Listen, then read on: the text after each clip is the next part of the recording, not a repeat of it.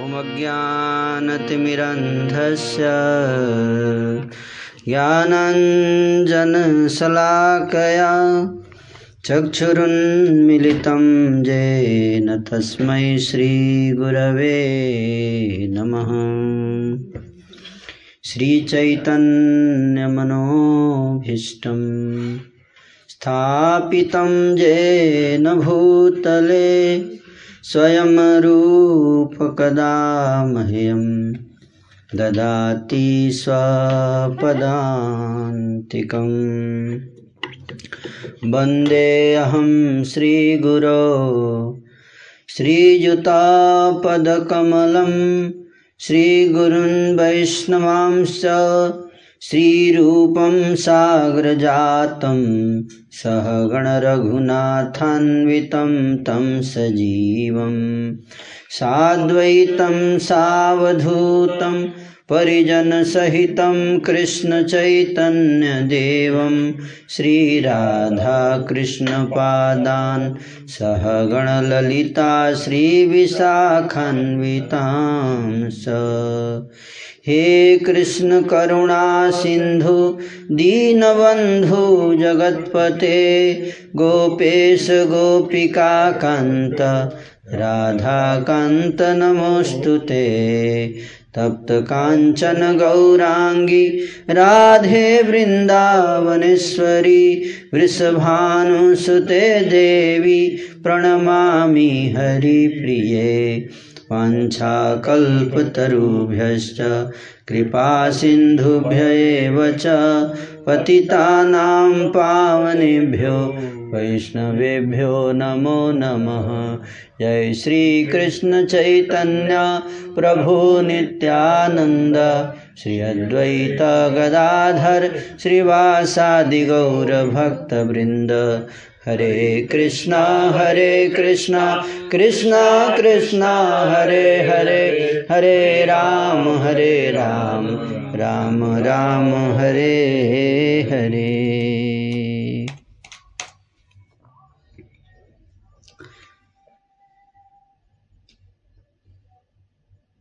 आज विशेष दिन है। और उसी के उपलक्ष्य में हम लोग आज इस कार्यक्रम का आयोजन कर रहे हैं। आज भगवान श्री रामचंद्र का जन्मोत्सव मनाया जा रहा है। त्रेता युग में भगवान ने अवतार लिया। लीला लीलावतारम। भगवान के अवतार छह प्रकार के होते हैं। उसमें जो राम अवतार हुआ, वो लीला अवतार की कैटेगरी में आता है। पुरुषावतार गुणावतार लीलावतार जुगावतार मनवंतरावतार सत्यावेशावतार ये छह प्रकार के अवतार होते हैं भगवान के। रामादि मूर्तिषु कला नियमेन तिष्ठन। नानावतारम अकरोद भुवनेषु किंतु कृष्ण स्वयं परम पुरुष पुमान्यो गोविंदमादि पुरुषम तमहम भजामी। ब्रह्मा जी कहते हैं कि राम आदि मूर्तिषु कला नियमेन तिष्ठन। जितने अवतार हैं सब गोविंद से निकलते हैं। गोविंद आदि पुरुष और गोविंद नाना परिस्थितियों में नाना प्रकार से लीला करते हैं। अलग अलग रसों का आस्वादन करना चाहते हैं भगवान। तो उसी में एक रूप धारण किया भगवान श्री राम ने। केशव धृता, राम शरीरा, केशव धृता। राम शरीरा, जय जगदीश हरे। जय जगदीश हरे। केशव ने धारण किया? राम का शरीर। राम का शरीर धारण किया केशव ने हम्म? इस जगत का पालन करने के लिए। किस लिए भगवान अवतार लेते हैं? जगत का पालन करने के लिए। हुँ? पालन का अर्थ क्या है? Maintenance maintaining the law and order पालन का मतलब ये नहीं कि केवल खाना पीना की व्यवस्था करना। हुँ? सरकार खाना पीने की व्यवस्था कर दे, लेकिन लॉ एंड ऑर्डर ना हो तो शांति नहीं रहेगी, है कि नहीं? केवल व्यक्ति की आवश्यकता की पूर्ति नहीं करनी है, बल्कि उसको भौतिक आवश्यकता ही नहीं, बल्कि उसकी मानसिक आवश्यकता, आध्यात्मिक आवश्यकता, हर तरह का आवश्यकता का पूर्ति आवश्यक है। हुँ? और क्या क्या क्या आवश्यकता है जीव की? हुँ? जीव की बहुत सारी आवश्यकताएँ हैं। शारीरिक आवश्यकता, उसकी पूर्ति करते हैं भगवान। मानसिक आवश्यकता और रस रस चाहिए जीव को। रस का आनंद। आध्यात्मिक आवश्यकता। प्रेम की आवश्यकता। हर व्यक्ति को प्रेम चाहिए, है कि नहीं? प्रेम चाहिए, आनंद चाहिए। आनंद और सुख में अंतर है। इंद्रियों की तृप्ति से सुख होता है। किंतु आनंद कब होता है? जब आत्मा प्रसन्न होती है। प्रेम प्रेम से आनंद की प्राप्ति होती है। भोजन कर लेने से सुख मिलेगा। लेकिन जब तक जीवन में प्रेम ना हो, आनंद नहीं आएगा। इसलिए भगवान एक जीव की आवश्यकता क्या है? प्रेम। हम्म? मानते आप सब? जी प्रेम। है? सब कुछ है लेकिन प्रेम नहीं है। तो? सब कुछ रहते हुए डिप्रेशन में रहता है व्यक्ति सुसाइड कर सकता है। है कि नहीं? हर चीज़ है लेकिन प्रेम नहीं है। इसलिए इसकी भी व्यवस्था ठाकुर जी करते हैं। हुँ? और इसको पालन करने, किसका? प्रेम का पालन करने के लिए। संसार में जब भी प्रेम की कमी हो जाती है, ऐसे तो कमी ही रहती है हमेशा। भौतिक संसार में तो हमेशा निगेटिव में ही रहता है प्रेम। हम्म। तो उसी प्रेम की स्थापना के लिए अवतार लेते हैं भगवान। लोग समझते धर्म की स्थापना के लिए। धर्म क्या है? हम्म? प्रेम पुमार्थो महान। धर्म तो सबसे नीचे वाला घट धर्म, अर्थ, काम, मोक्ष। चार सीढ़ियाँ है। सबसे नीचे है धर्म। हम्म? उसके बाद क्या है? अर्थ। अर्थ के बाद काम और काम के बाद फिर मोक्ष। और मोक्ष के बाद फिर पांचवी सीढ़ी है प्रेम। प्रेम क्या है? प्रेम पुमार्थो महान। सर्वश्रेष्ठ। और प्रेम भी उसमें भी कई प्रेम अंतिम अवस्था है। और प्रेम में भी कई सारी वैरायटी है। कई सारे तरीके से लोग प्रेम करते हैं भगवान से। हम्म? तो इस संसार में हर व्यक्ति प्रेम करता है कि नहीं?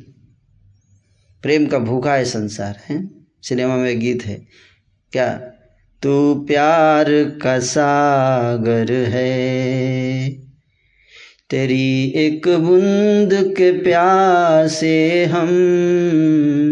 कौन है प्यार का सागर? भगवान। भगवान प्रेम के समुद्र हैं। हम क्या हैं? हम प्यासे हैं प्रेम के। हम्म? तो इसलिए हमारी प्यास बुझाने के लिए क्या करते हैं भगवान? क्या करते हैं? अवतार लेते हैं।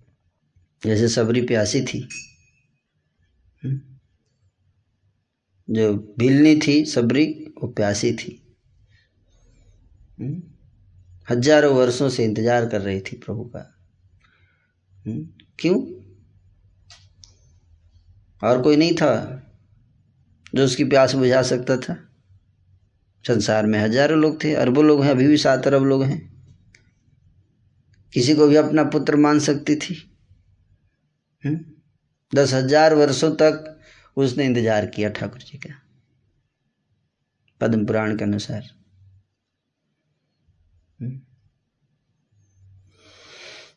तो और भी तो जगह जा सकती थी, किसी को भी अपना ले, अपना अडॉप्ट कर ले हम्म। अनाथ आश्रम में जाके अडॉप्ट कर ले किसी को है कि नहीं कई लोग ऐसा करते हैं एक माता जी मेरे से मिली थी, उनकी उम्र अस्सी बिरासी साल एटी टू ईयर्स और चार गोली डिप्रेशन की रोज़ खाती हैं और पच्चीस माला करती हैं।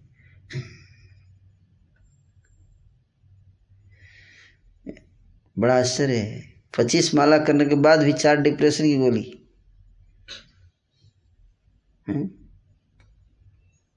ऐसा कैसे? है हम्म? इतनी रो रही थी बड़ी दुखी है। तो उनको समझ में नहीं आ रहा है पूछ रही है कि मैं पच्चीस माला करती हूँ बत्तीस माला भी कभी कभी कर ले चौंसठ भी करती हूँ लेकिन डिप्रेशन की चार गोली खाए बिना जी नहीं सकती। ऐसा क्यों? हम्म? प्यासा है आत्मा प्यासी है।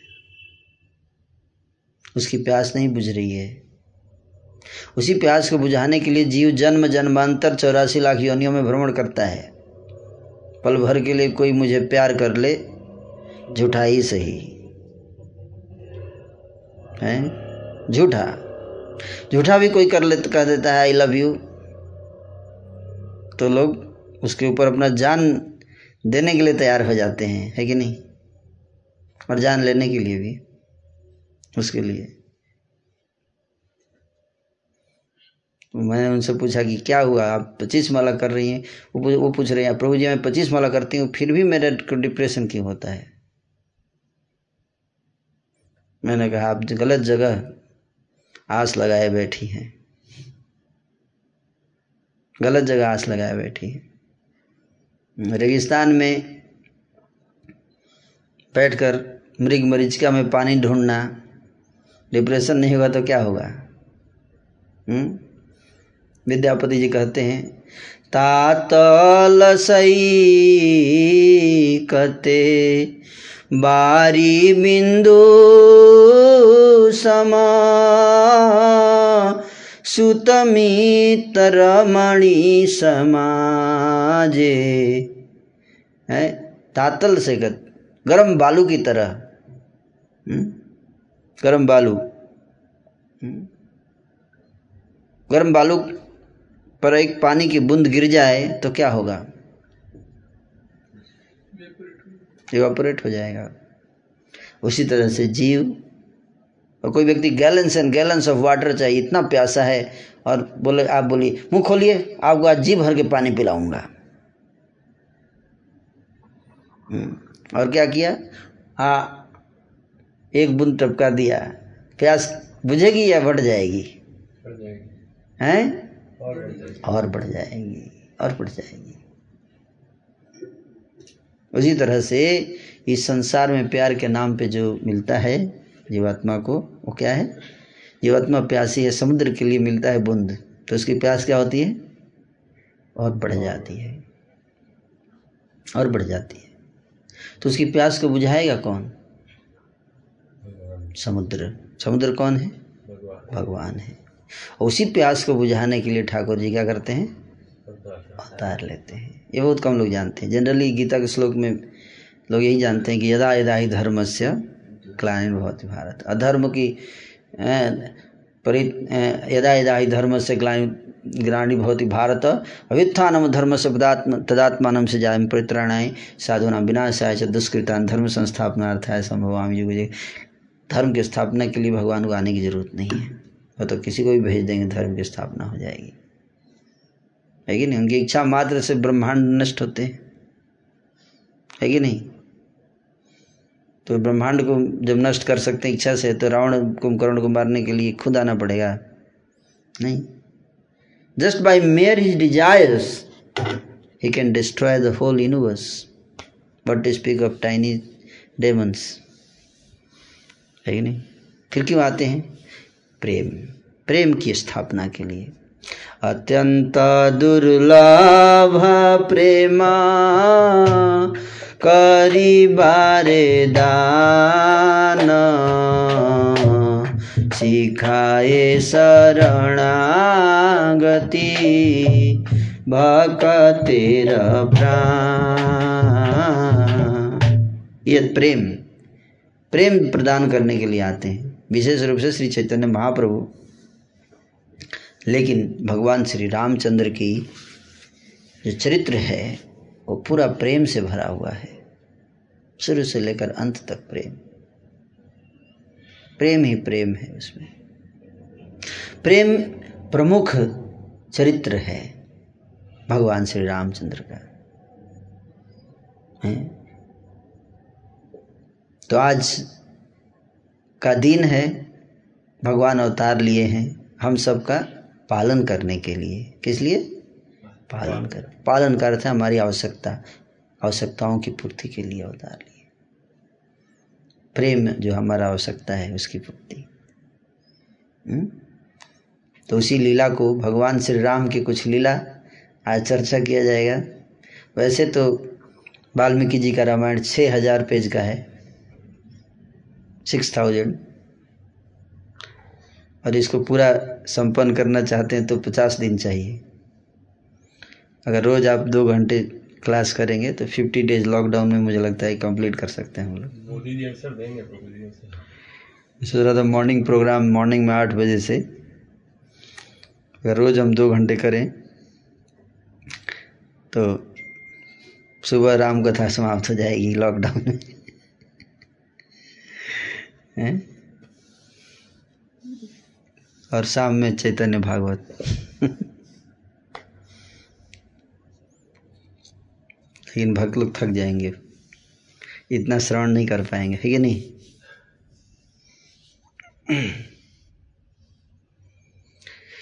मैं तो कर सकता हूँ, कीर्तन। क्योंकि इसमें आनंद है। तो हम लोग करेंगे कथा? जिसको सुनना है आ सकते हैं। जब आपको फ्री हो जाए तो आ जाइएगा फिर जब काम आ जाए तो चले जाइएगा। हमारी कथा चलती रहेगी आठ से दस। और कोई कंपलसरी नहीं है। आप जब कंफर्टेबल हो आ जाइए हैं? और जब आपको कोई काम आवश्यकता पड़े चले जाइए। और रिकॉर्डिंग तो हो ही रहा है बाद में भी सुन सकते हैं। है ना? हम्म? क्या? कल से चलेगा कंटिन्यूशन आज आज से शुरू हो रहा है ना? आज तो चलेगा कल से कंटिन्यू करेंगे। हाँ। आठ से। दस ठीक है।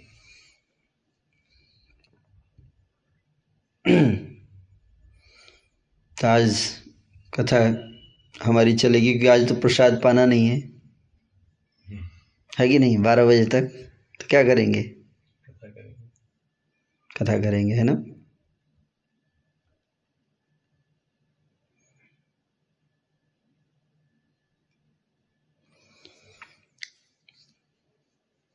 श्रुत्वा वस्तु समग्रं तद्धर्मात्मा धर्मसंहितं व्यक्तं मन्वेपते भूयो। यदृतं तस्य धीमतः। धर्म, अर्थ, काम और मोक्ष। को प्रदान करने वाला। हम्म?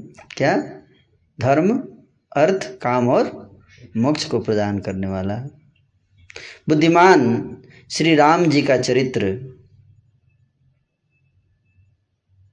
श्री राम जी का चरित्र धर्म, अर्थ और काम और मोक्ष प्रदान करता है। नारद जी के मुख से सुनकर और उससे भी अधिक चरित्र जानने की कामना से जल से हाथ पैर धोकर, आचमन कर हाथ जोड़कर कुशासन पर पूरब दिशा की ओर मुख करके बैठे हुए महर्षि। वाल्मीकि योग बल से श्री रामचंद्र आदि के चरित्र को देखने लगे। हम्म? महर्षि वाल्मीकि जी, नारद जी ने सूत्र में वर्णन किया। सूत्रों में मूल रामायण जिसको कहते हैं और फिर उन्होंने आशीर्वाद दिया वाल्मीकि जी को। हम्म? नारद जी देखिए कितने महान व्यक्तित्व हैं। जितने बड़े बड़े संत हुए सबके गुरु वही हैं। व्यास जी के भी गुरु वही हैं, वाल्मीकि जी के भी गुरु वही हैं। तो नारद जी के मुख से उन्होंने श्री रामचंद्र चरित्र को सुना। किसने? वाल्मीकि जी ने, सूत्र में सुना, सूत्र में। डिटेल में नहीं। और उसके बाद ध्यान लगाने लगे। नारद जी ने कहा, आप ध्यान लगाएँगे तो सारी डिटेल में आपको साक्षात दिखाई देगा आपके, आपको रामलीला। राम लक्ष्मण, सीता भी राज्ञा दशरथेन च सभार्येण सराष्ट्रेण यत्प्राप्तं तत्र तत्त्वतः हासितं भासितं चैव। गतिर्यायच्च चेष्टितं तत्सर्वधर्मवीर्येण यथावत् सम्प्रपश्यति। स्त्रीतृतीयेन च तथा यत्प्राप्तं चरता वने सत्यसन्धेन रामेण तत्सर्वं चान्ववेक्षितम्। ध्यान लगा दिया। ऐसे ध्यान लगा रहे हैं। कौन? वाल्मीकि। जी। आप लोग भी ध्यान से देखिए हैं? कैसे ध्यान लगा रहे हैं उसको ध्यान से देखिए। ध्यान ऐसे लगा दिए एकदम। और कुछ पहले पवित्र हुए जो प्रोसेस है उसके द्वारा। और ध्यान लगाने के बाद जैसे ही ध्यान लगाए तो मन में नहीं सोच रहे, साक्षात आँखों में दर्शन हो रहे हैं। आँखें तो बंद है तो दर्शन कैसे हो रहे हैं? हैं? हृदय की आँख से। हृदय की आँख से, आत्मा की आँख से दर्शन होना शुरू हो गया। साक्षात कहाँ पहुँच गए? रामलीला में पहुँच चुके हैं। कौन? वाल्मीकि जी। रामलीला में प्रविष्ट हो गए। सामने दिख रहा है। क्या दिख रहा है? देखिए, ध्यान सुनिए, क्या दिख रहा है श्री रामचंद्र लक्ष्मण, सीता और कौशल्यादि सहित महाराज दशरथ। दशरथ का और संपूर्ण राज्य मंडल संपूर्ण राज्य मतलब अयोध्यापुरी दिख रही है। और वहाँ पे जो कुछ हंसना हो रहा है, हंस रहे हैं लोग, वो भी दिख रहा है। बोल रहे हैं, वो भी दिख रहा है, आदि वृतांत। और मन में क्या सोच रहे हैं, वो भी दिख रहा है। ये सबसे बड़ी बात है। अब सीरियल देखोगे तो मन में क्या चल रहा है, नहीं पता चलेगा। आप लोग सीरियल चल ही रहा आप अलग से कथा क्यों शुरू कर रहे हैं? है कि नहीं? रामायण सीरियल तो चल ही रहा है, कथा करने के, क्योंकि इसमें मन में क्या चल रहा है भगवान के तत्व जिसको कहते हैं? एवं यो व्यक्ति तत्व तो दशरथ जी के मन में क्या भाव है? ऐसे बोल रहे हैं, लेकिन मन में किस भाव के कारण वो इस तरह का वचन बोल रहे हैं? वो भाव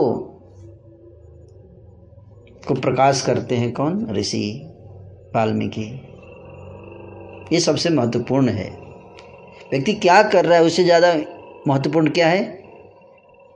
क्यों कर रहा है? मैं मुस्कुरा रहा हूँ। हाँ बोलो मुस्कुरा रहे क्यों मुस्कुरा रहे हैं? बहुत मारूँगा तेरे को। है कि नहीं? ये भी भाव हो सकता है। अब क्या भाव से मुस्कुरा रहे हैं कोई नहीं जानता। बेटा तू बहुत पीटने वाला है, बहुत जल्दी। ये भी हो सकता है, आप बहुत बहुत अच्छे लग रहे हैं आप। अब क्यों मुस्कुरा रहे हैं, ये बताएँगे नहीं तो कोई कुछ भी समझ सकता है, जाकी रही भावना जैसी, प्रभु मुहूर्त दिखी तीन तैसी। तो ऋषि का क्या योगदान है कि ऋषि जब ध्यान लगाते हैं ना तो गुरु के आशीर्वाद से उनको मन में क्या चल रहा है वो भी प्रकट होता है। ये सबसे अद्भुत बात है। हम्म, ये सबसे अद्भुत बात है। तो चरित्र करें कि उनके सारे वृतांत और चरित्र थे और सत्यव्रत श्री रामचंद्र जी ने वन में जो कुछ चरित्र किए थे सो महर्षि वाल्मीकि को ब्रह्मा जी के वरदान के प्रभाव से जीव के तेव सब दिखाई पड़ने लगे। अन्वेक्षितम शब्द आया। अन्वेक्षितम मतलब दिखाई पड़ रहा है। किसके वरदान से? ब्रह्मा जी ने वरदान दिया कि आपको साक्षात दिखाई देगा लीला। वर्चुअल रियलिटी योगाभ्यास द्वारा महर्षि वाल्मीकि ने उन सब चरित्रों को जो पहले हो चुके थे हथेली पर रखे हुए आंवले की तरह देखा। कैसे देखा? जैसे आप हथेली पे आंवला रख लें और सामने रख के देखें तो कैसे दिखेगा? कितना स्पष्ट दिखेगा? हम्म? स्पष्ट दिखेगा ना? उस तरह से स्पष्ट देखा लीलाओं को। कौन सी लीलाओं को? जो लीलाएँ पहले घटित हो चुकी हैं। रामायण कब लिखा वाल्मीकि जी ने? जब भगवान श्री रामचंद्र रावण को पराजित करके जब वापस आ चुके थे अयोध्या में और अयोध्या में राम राज्य चल रहा था, उस समय उस समय रामायण की रचना की वाल्मीकि जी ने। जब माता सीता कहाँ थी? वाल्मीकि जी के आश्रम में। उस समय रामायण की रचना की। और कहाँ बैठ के कर रहे थे? वन में। हम्म? वाल्मीकि जी का आश्रम, अपने आश्रम में बैठकर रामायण की रचना किए यानी कि अयोध्या में जा जा जाकर छुप छुप के लीला देख देख के लिख रहे थे नोट्स बना के। ऐसा नहीं है। और वहीं से सारी, तब तक सारी लीलाएँ हो चुकी थी। केवल कुछ लीलाएँ लास्ट की लीलाएँ बाकी थी। इस रामायण के बाद कुछ लीलाएँ हुई, लिखने के बाद कुछ लीलाएँ हुई है, वो भी बताएँगे। है ना? इसलिए वो लीलाएँ रामायण में इंक्लूड नहीं किया है। जो रामायण लिखने के बाद की लीला हुई है, जिसको कहते हैं लौकुश कांड।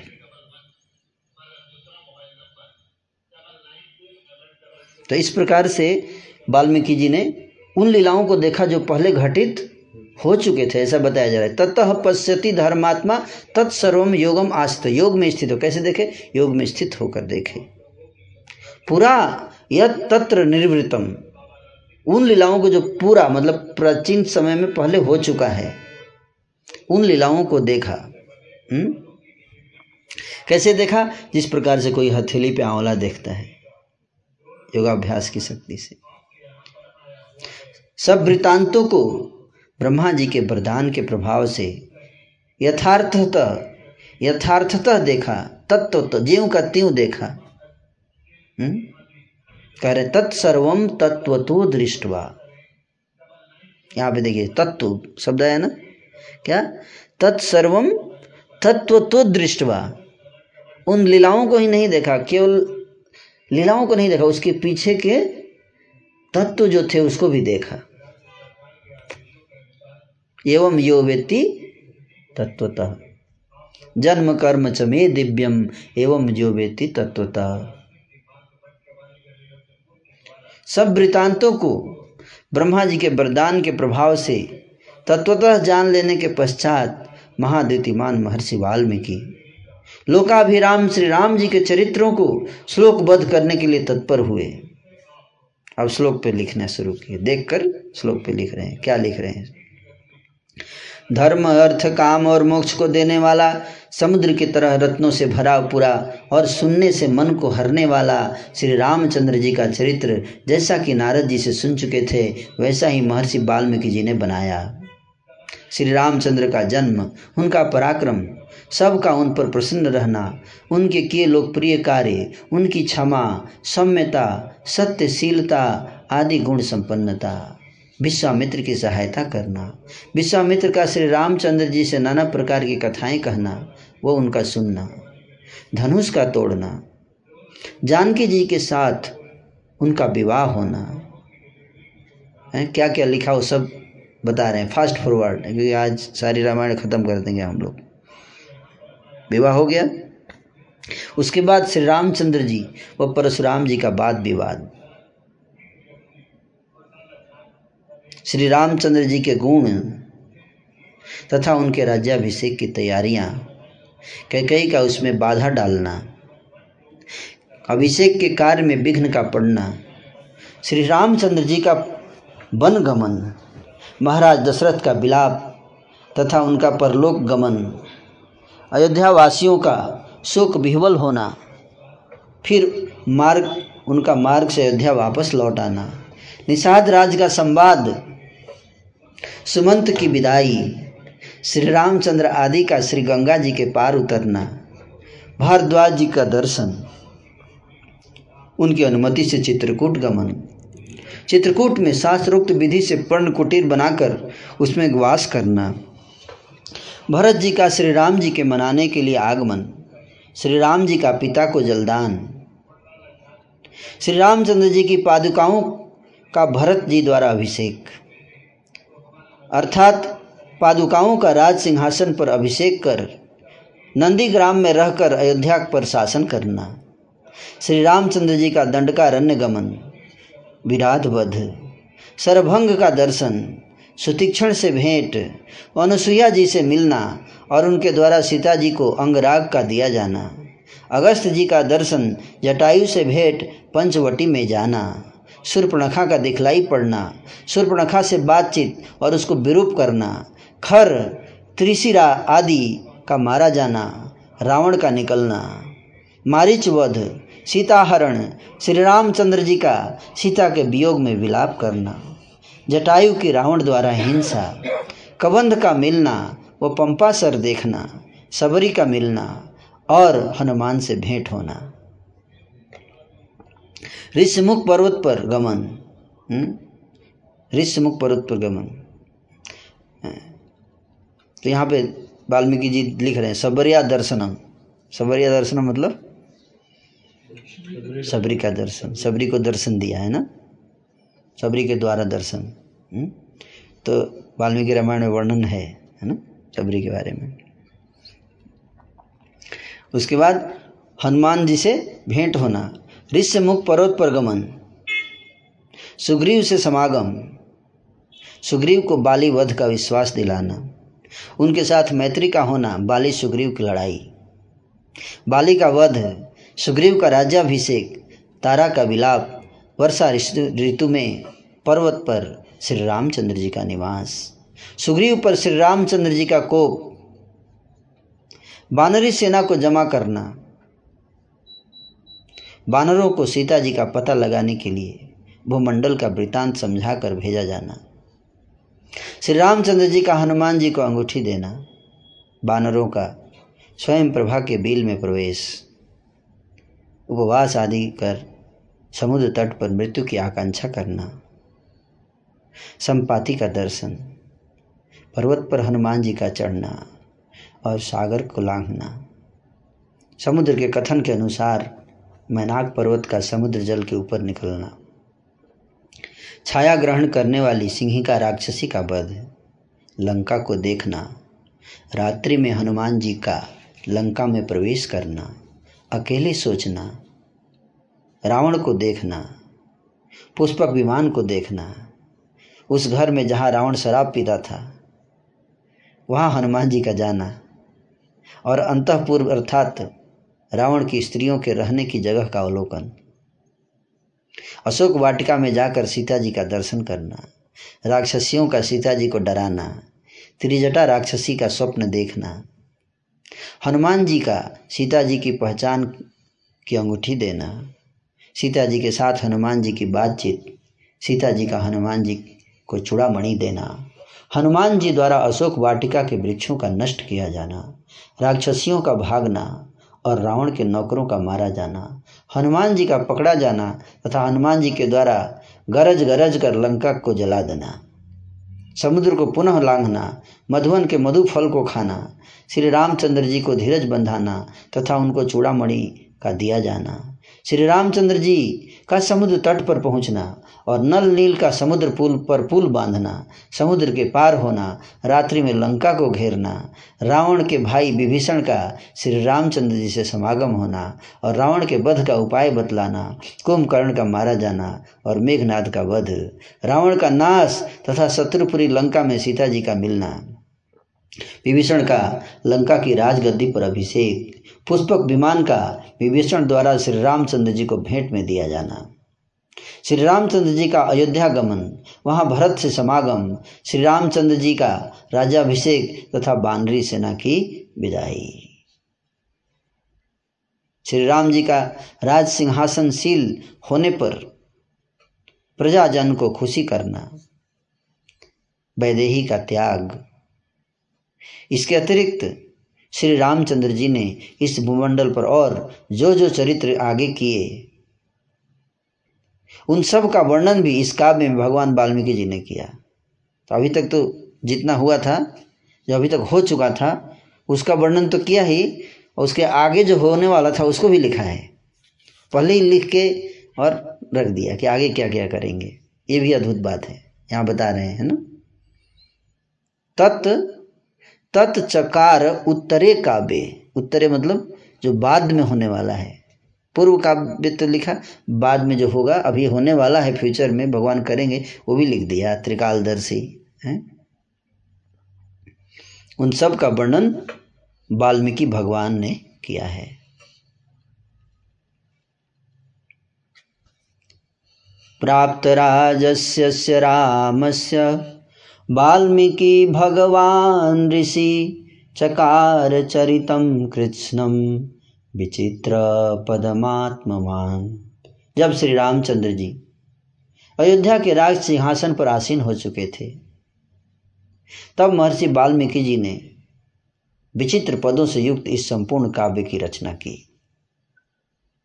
तो टाइम बता रहे हैं, कब? कौन लिख रहा है ये? स्वयं वाल्मीकि जी। वाल्मीकि जी अपने ही बारे में लिख रहे हैं। हैं? कि तब महर इस प्रकार से लिखे हैं जिससे कि लगे कि कोई और लिख रहा है। आप समझ रहे हैं बात को? थर्ड पर्सन मतलब उस समय भगवान श्री रामचंद्र अयोध्या के राज सिंहासन पर आसीन थे। चौबीस हज़ार श्लोक कितने? चौबीस हज़ार श्लोक पाँच सौ सर्ग, छह कांड, और साथ ही उत्तर कांड की भी रचना महर्षि ने की। सातवां कांड, उत्तर कांड। इस प्रकार जब वे छह कांड और उत्तर कांड बना चुके थे, तब वे विचारने लगे कि यह काव्य पढ़ाएँ किसे? किताब तो लिख दिया, लेकिन प्रचारक भी तो होना चाहिए। जो इसको डिस्ट्रीब्यूट करे, हैं? जैसे श्रीमद भागवत लिखने के बाद व्यास जी सोच रहे हैं, किसको पढ़ाएँ जो डिस्ट्रीब्यूट करे इसको? हैं? तो सुखदेव जी को ढूंढा, है ना? उसी तरह से वाल्मीकि जी ने जब लिख दिया रामायण तो कह रहे हैं कि कृत्वापि तन महाप्राज्ञ सभविष्य सह उत्तरम चिंतयामास को न्वेतत प्रयुत जियादिति प्रभु। किसको दें जो इसको पढ़ाए? वे यह सोच ही रहे थे। अभी विचार ही कर रहे थे कि इतने में कुश और लव ने आकर वाल्मीकि जी के चरण छुए। उन यशस्वी धर्मात्मा दोनों राजपुत्रों को महर्षि ने देखा, जिनका कंठ स्वर बड़ा मधुर था। क्या? कंठ स्वर कैसा होना चाहिए? मधुर। कंठ स्वर बड़ा मधुर था और जो उन्हीं के आश्रम में उन दिनों वास करते थे। कथा कहने वाले व्यक्ति का कंठ स्वर थोड़ा मधुर होना चाहिए। ये बहुत इंपॉर्टेंट पॉइंट है यहाँ बता रहे हैं ना। उन्हीं के आश्रम में उस दिनों वास करते थे दोनों। कौन? कुश और लव बुद्धिमान और वेदों में निष्ठा रखने वाले जानकर वेद के अर्थ को श्लोकों में प्रकट कर महर्षि ने उन दोनों को वह काव्य पढ़ाया। मतलब डिसाइड कर ली कि इन्हीं दोनों को ट्रेन करूँगा मैं, बच्चों को हम्म? छोटे छोटे बच्चों को। रामायण के प्रथम वक्ता कौन थे? फ़र्स्ट वक्ता। हाँ। स्पीकर बच्चे। बच्चों को इतना ट्रेनिंग कर सकते हैं, आप इतना अच्छा। इसी? महर्षि ने सीताराम के संपूर्ण चरित्र रावण बध के वृतांत सहित इस काव्य का नाम पौलस्त्य वध काव्य रखा। क्या नाम रखा? पौलस्त्य बध यह चरित्र पढ़ने तथा गाने में मधुर है। आप इसको पढ़ भी सकते हैं और गा भी सकते हैं। लेकिन गाएँगे तो बहुत समय लग जाएगा।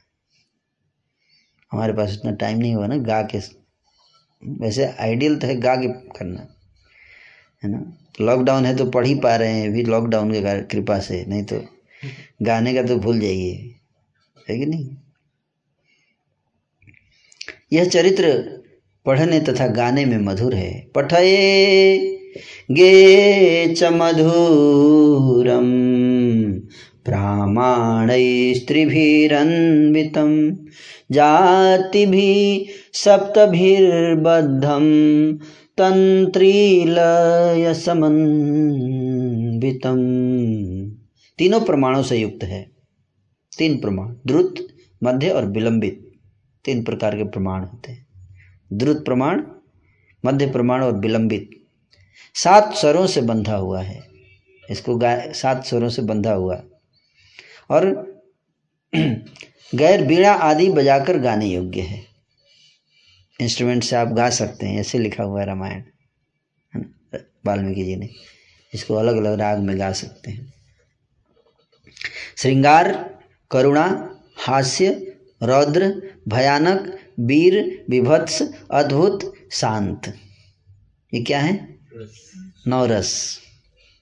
नवरस हम्म?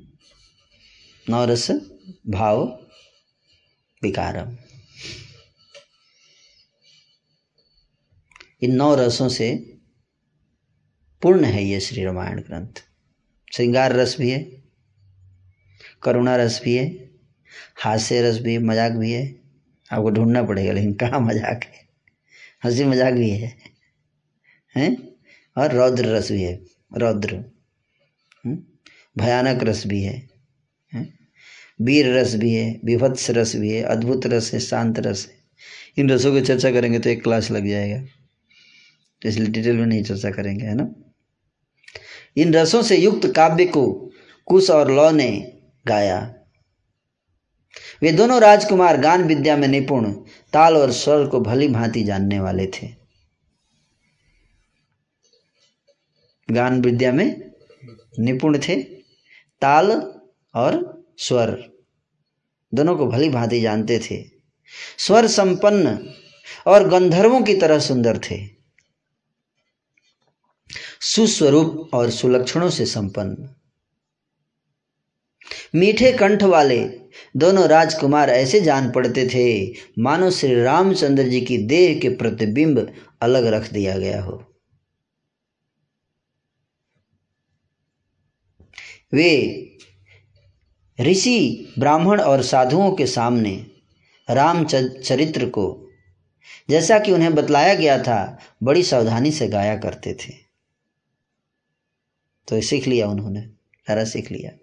और ऋषियों के सामने उसको गाया करते थे। एक बार एक बार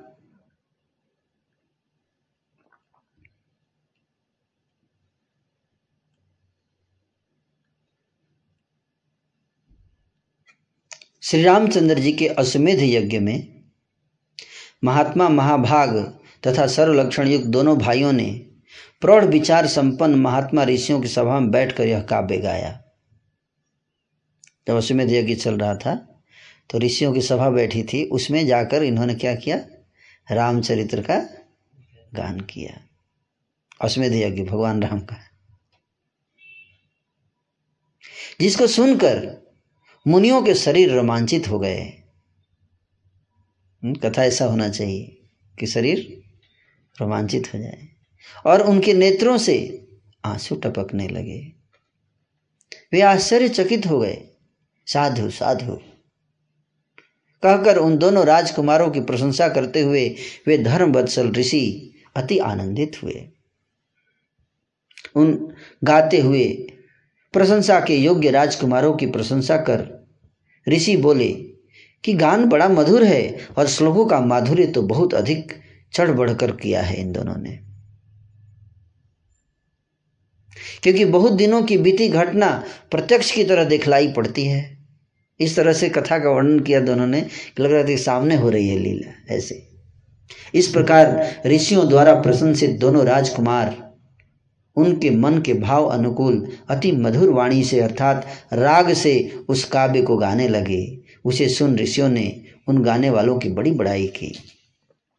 राग सहित मधुर कंठ से गाने वाले, उन राजकुमारों के मधुर गान पर प्रसन्न हो, सुनने वालों में से किसी ने हंस किसी ने हंसकर उनको कलसा दिया किसी ने वलकल दिया किसी ने मृग चर्म दिया किसी ने यज्ञोपवित दिया किसी ने कमंडलू दिया किसी ने मौंजिक मेखला दी किसी ने आसन दिया किसी ने कौपिन दिया किसी ने कुल्हाड़ी दिया किसी ने कपाय वस्त्र दिया किसी ने चीर दिया किसी ने जटा बांधने का डोरा दिया किसी ने कोई यज्ञ पात्र दिया और किसी ने माला दी किसी ने प्रसन्न होकर स्वस्थी और आयुष्मान कहकर आशीर्वाद ही दिया इस आश्चर्य पद प्रद काव्य के प्रणेता की प्रशंसा कर ऋषि कहने लगे तो गिफ्ट दिए। सुनने के बाद क्या दिया?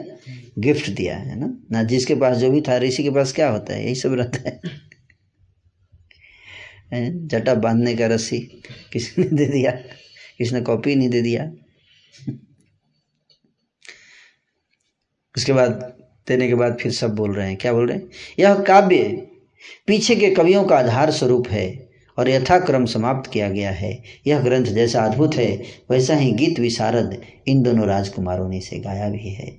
यह काव्य श्रोताओं की आयु बढ़ाने वाला तथा उनकी पुष्टि करने वाला और सुनने से सबके मन को हरने वाला है। इस प्रकार मुनियों से प्रशंसित दोनों राजकुमारों को राज, रा, कथा समाप्त होने के बाद दोनों राजकुमार फिर वापस जा रहे थे।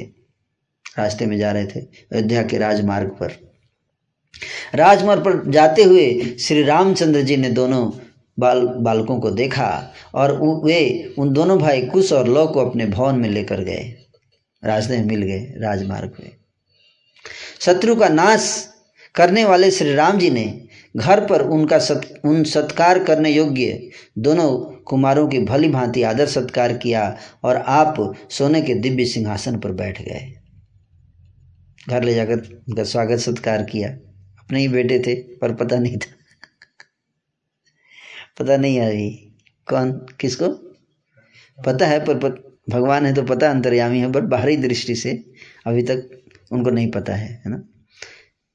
सिंहासन पर बैठ गए और मंत्रियों व भाइयों सहित बैठे हुए श्री रामचंद्र जी उन रूपवान और सुशिक्षित दोनों भाइयों को देखकर लक्ष्मण शत्रुघ्न और भरत से कहने लगे कि इन देव समान तेजस्वी गायकों के गान किए हुए इतिहास को सुनो। कुछ सुनाने वाले हैं बच्चे, थोड़ा बैठो सब लोग, सुनो। क्या बता रहे हैं, सुना रहे हैं, सुनो। हम्म? भगवान रामचंद्र स्वयं बोल रहे हैं कि सुनो रामायण। किसको सुना, सुनने के लिए बोले? भरत, लक्ष्मण, शत्रुघ्न, सारे मंत्री सबको बुला के बोले, सुनिए, रामायण सुनो, छोड़ो सब काम, बाद में करेंगे। है ना? इसमें नाना प्रकार के विचित्र अर्थ सहित पद हैं। यह कह उन्होंने उन बालकों को अच्छे प्रकार गाने की आज्ञा दी। तब उन दोनों ने उस भली भांति सीखे हुए काव्य को बीणा के साथ स्वर मिलाकर ऊँचे स्वर से स्पष्ट गाया। बीणा साथ में लेके बैठे थे। बीणा बजाते हुए, है ना, गा रहे थे। किताब से नहीं पढ़ रहे थे, उनको याद था पूरा। रामायण पूरा एक कंठस्थ था उनको, चौबीस हज़ार श्लोक। है ना? उस सभा में बैठे हुए लोगों के मन और हृदय उस गान को सुनकर अत्यंत आह्लादित हो गए।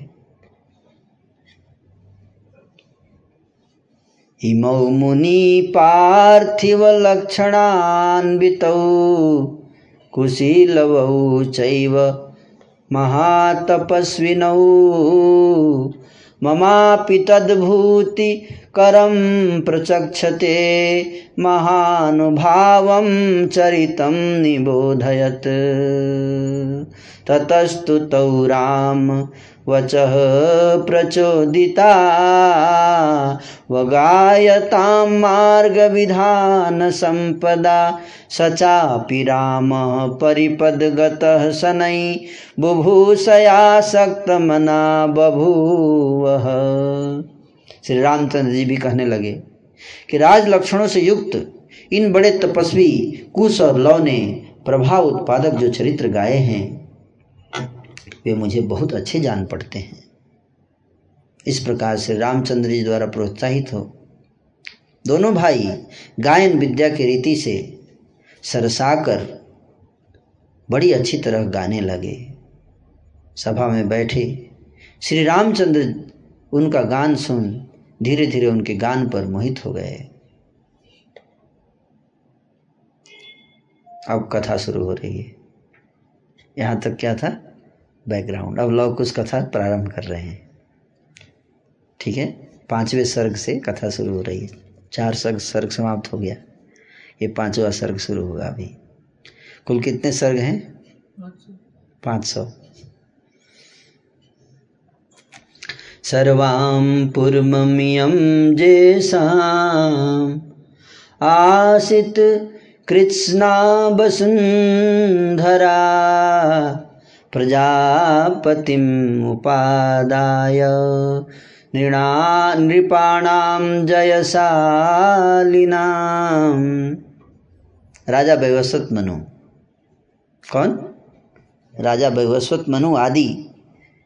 जयशाली राजाओं के समय से, हैं, सप्त द्वीपात्मिका अखिल पृथ्वी अपूर्व ही चली आती है।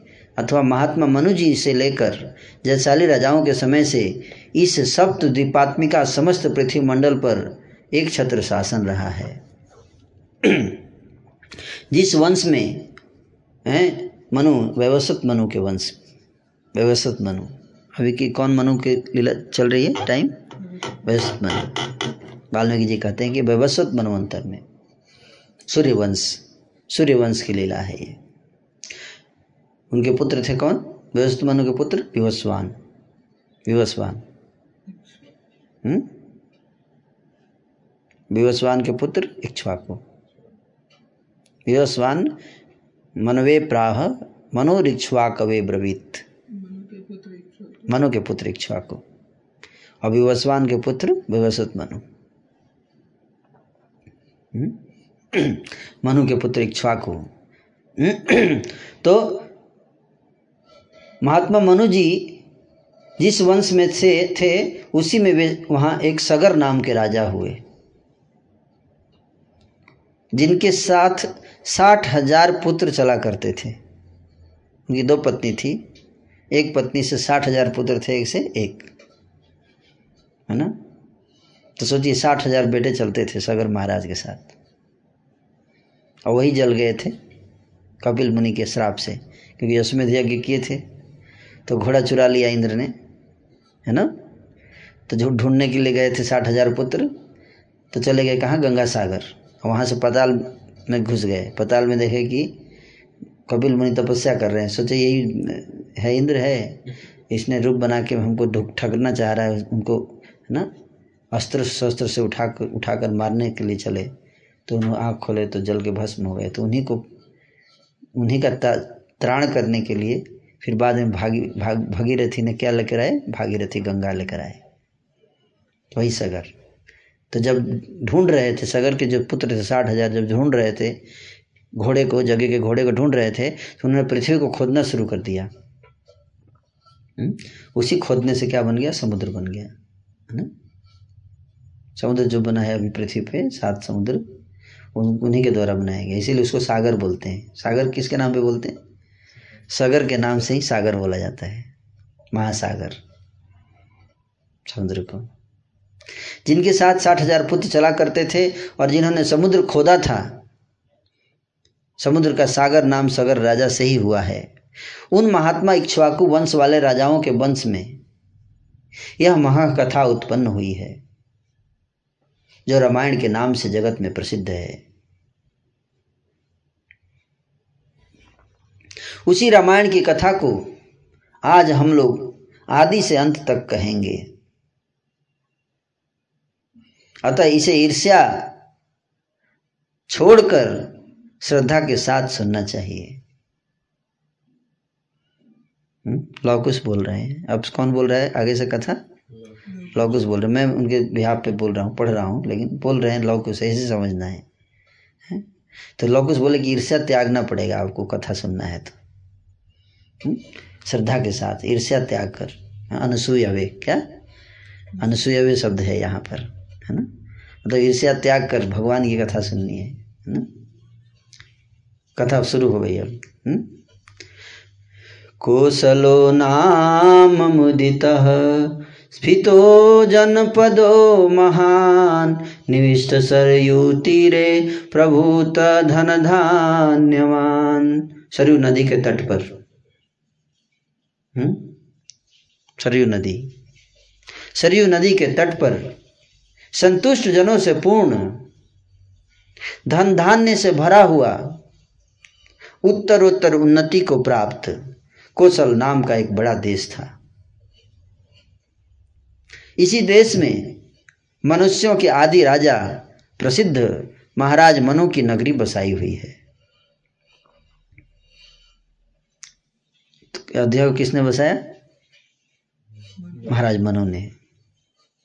तीनों लोकों में विख्यात अयोध्या नामक एक राज्य नगरी था जिसको मनु ने बसाया था।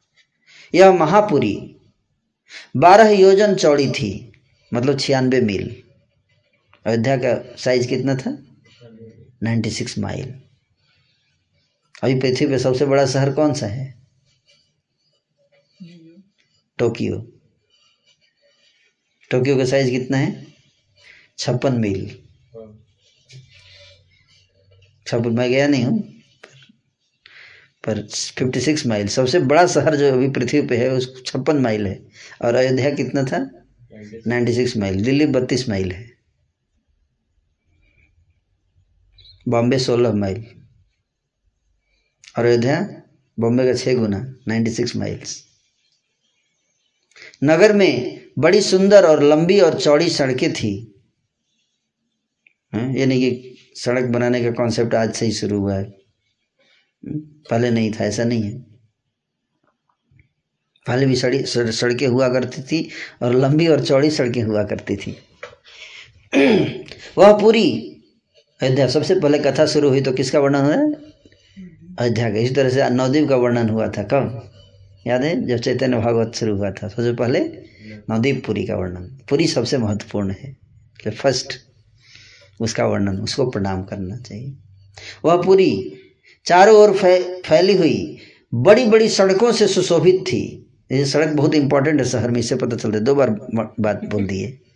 पिछले श्लोक में बोले इस बार भी बोल रहे हैं कि सड़क बहुत चौड़ी थी। मतलब एक कॉन्सेप्ट पहले था कि सड़क चौड़ी होनी चाहिए, अगर अच्छा दिखना है नगर को तो। ये नहीं कि आज का ही कॉन्सेप्ट है, मूर्ख लोग कुछ जानते नहीं। सड़कों पर नित्य जल छिड़का जाता था डेली। डेली सड़कों की सफ़ाई होती थी। किसे जल से? साफ़ के ये इतना तो नहीं होता है आजकल। और फूल बिछाए जाते थे सड़कों पर। डेली, ये सोचिए। मुक्त पुष्प अवकीर्ण न, जल सीखते न नित्य सह। कि रोज जो है पुष्प अवकीर्ण न, पुष्प बिछाए जाते थे राज सड़क पर, है ना? और जल से सींचा जाता था सड़क को डेली। कितना स्ट्रॉन्ग एडमिनिस्ट्रेशन होगा मैनेजमेंट सोचिए, हैं? इंद्र की अमरावती पुरी की तरह महाराज दशरथ ने उस पुरी को सजाया था। स्वर्ग के राजा इंद्र की जो नगरी है, जहाँ इंद्र निवास करते हैं है ना? वो अमरावती पुरी उसका नाम है। तो उसके, उससे मतलब अमरावतीपुरी के समान अयोध्या का सौंदर्य था। इस पुरी में राज्य को खूब बढ़ाने वाले महाराज दशरथ उसी प्रकार रहते थे, जिस प्रकार स्वर्ग में इंद्र वास करते हैं। इस पुरी में बड़े बड़े तोरण द्वार, है ना? तोरण द्वार बड़े बड़े तोरण द्वार मतलब समझ रहे हैं? मेन गेट गेट जो होता है उसको तोरण द्वार कहते हैं। जहाँ से एंट्री होती है है ना? अलग अलग जगहों पे गेट्स बनाए हुए थे, बड़े सुंदर और एकदम, कहते ऑपुलेंट दरवाजे हम्म। उसी प्रकार, है? इस तोरण द्वार सुंदर बाज़ार और नगरी की रक्षा के लिए चतुर शिल्पियों द्वारा बनाए हुए सब प्रकार के यंत्र और शस्त्र रखे हुए थे। उसमें, उस नगरी में सूत माधव और बंदीजन भी रहते थे। वहाँ के निवासी अतुल धन संपन्न थे।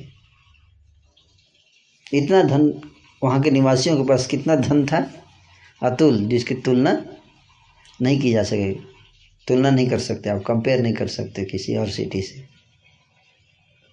उसमें बड़ी बड़ी ऊँची अटारियों वाले मकान थे हम्म? यानी कि पहले लोग मिट्टी के मकान में रहते थे, आजकल हम लोग एडवांस हो गए हैं ऐसा नहीं है देखिए, लिखा है यहाँ पे हुँ? हम्म? कि बड़ी बड़ी ऊँची अटारियों वाले मकान थे मतलब बहुत हाइट था हुँ? हम्म? जो ध्वज, ध्वजा और पताकाओं से शोभित थे बने हुए थे और परकोटे की दीवारों पर सैकड़ों तोपें चढ़ी हुई थी। स्त्रियों की नाट्य समिति भी थी। मतलब स्त्रियों के लिए भी नाट्य समिति मतलब उनके लिए व्यवस्था था वहाँ पे। हाँ? Yes kitty party. उसमें कमी नहीं थी। और सर्वत्र जगह जगह पर पार्क यानी उद्यान थे हुँ? हम्म? उद्यान बने हुए थे अलग अलग जगह पर पार्क। गार्डन। हम्म, जैसे आजकल होता है ना सिटी में पार्क। उस समय पार्क थे। उद्यान उद्यान आम्र वनोपेताम हम्म, और आम के बगीचे नगरी की शोभा बढ़ा रहे थे। नगर के चारों ओर सखुआ के लंबे लंबे वृक्ष लगे हुए। नगर के चारों ओर। बाउंड्री बाउंड्री पे। है ना? बाउंड्री जो होता है ना नगर का वहाँ पे किसी के वृक्ष लगे थे, सखुआ के वृक्ष हम्म? वो ऐसे जान पड़ते थे, मानो अयोध्या रूपिणी, अयोध्या रूपी स्त्री की कर, अयोध्या रूपी स्त्री करघनी पहनी हो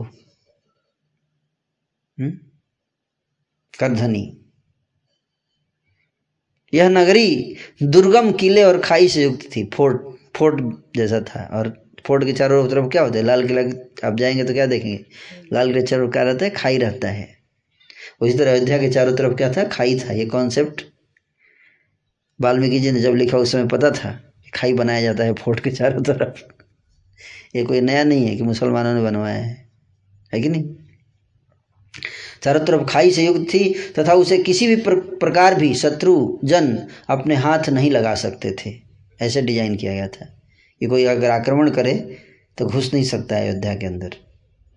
हाथी, घोड़े, बैल और ऊँट, खच्चर हर जगह दिखाई पड़ते थे। हाथी, घोड़े, ये सब तो जगह जगह हर दरवाजे, घर के सामने हाथी, घोड़े ऐसे घूमते रहते थे। सोचिए कैसा शहर होगा, हैं? कर देने वाले राजाओं और पहलवानों का यहाँ सदा जमावड़ा लगा रहता था। उस पुरी में अनेक देशों के लोग व्यापार आदि धंधों के लिए बसते थे। वो अयोध्या आज देखिए क्या स्थिति हो गया उस अयोध्या का। है? रत्न खचित महल। महल जो थे वो रत्नों से जड़े हुए थे। और पर्वतों से वह पूरी शोभामान हो रही थी। मतलब उस समय क्या था अयोध्या में? पहाड़ भी थे। 96 माइल्स थी। पहाड़ भी था उस अयोध्या के अंदर। मतलब कहीं कहीं पहाड़ों पे भी महल बने होंगे, ऐसे समझिए। जानते थे बात? हम्म?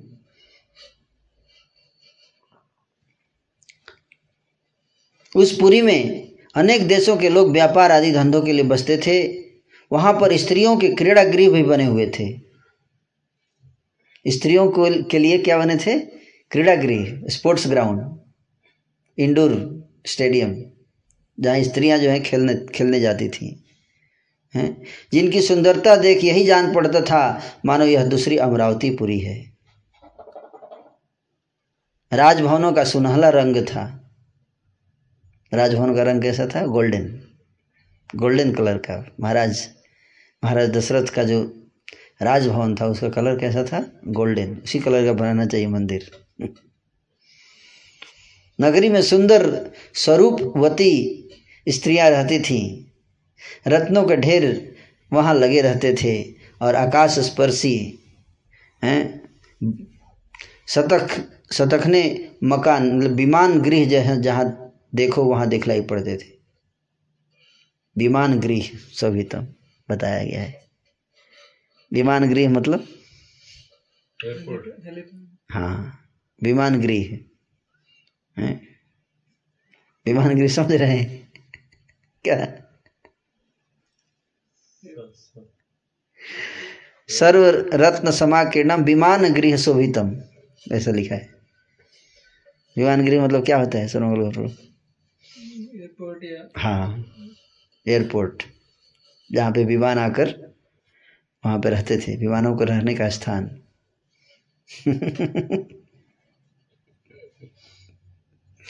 उसमें चौरस भूमि पर बड़े मज़बूत और सघन मकान हाँ?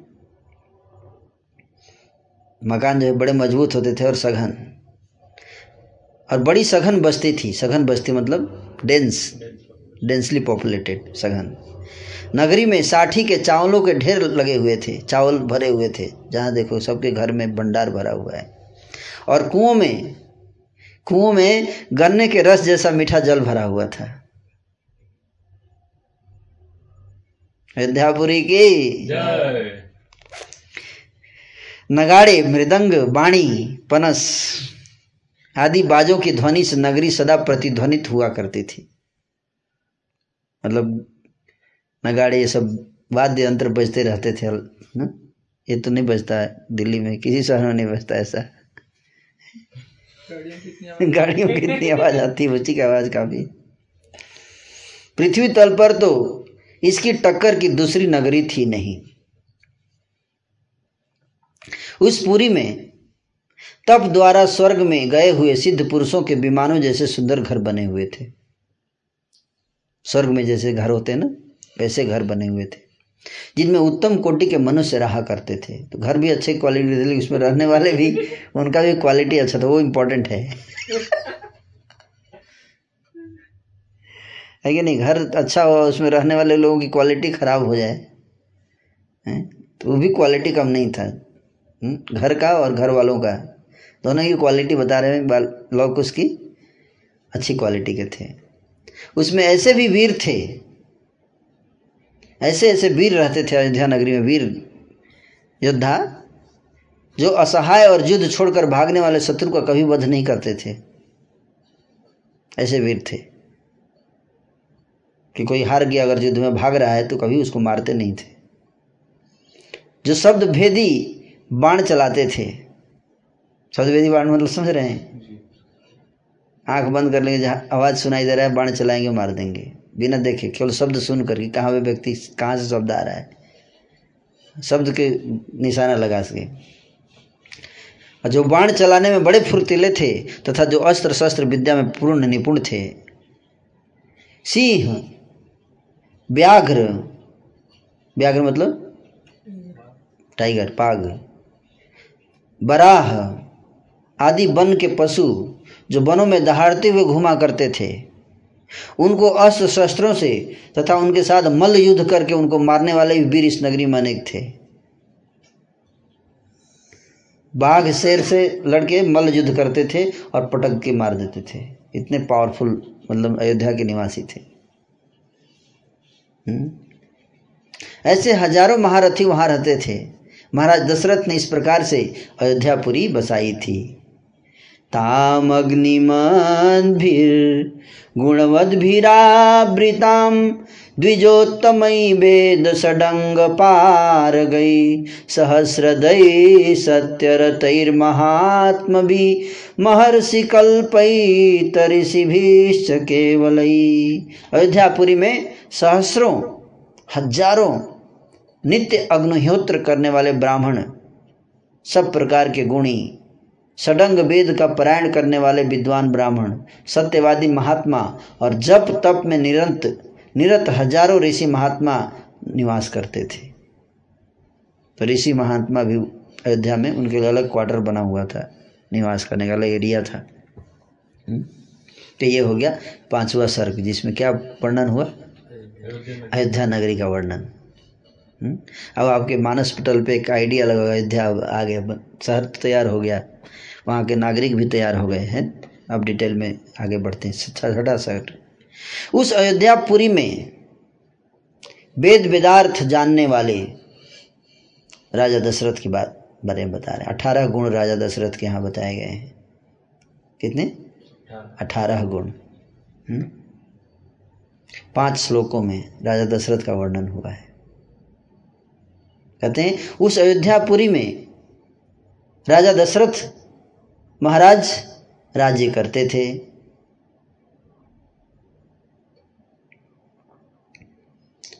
जो वेद वेदार्थ जानने वाले थे, वेद वेदार्थों का अर्थ जानते थे, केवल फालतू राजा नहीं थे कि केवल इलेक्शन जीत के आ गए हैं।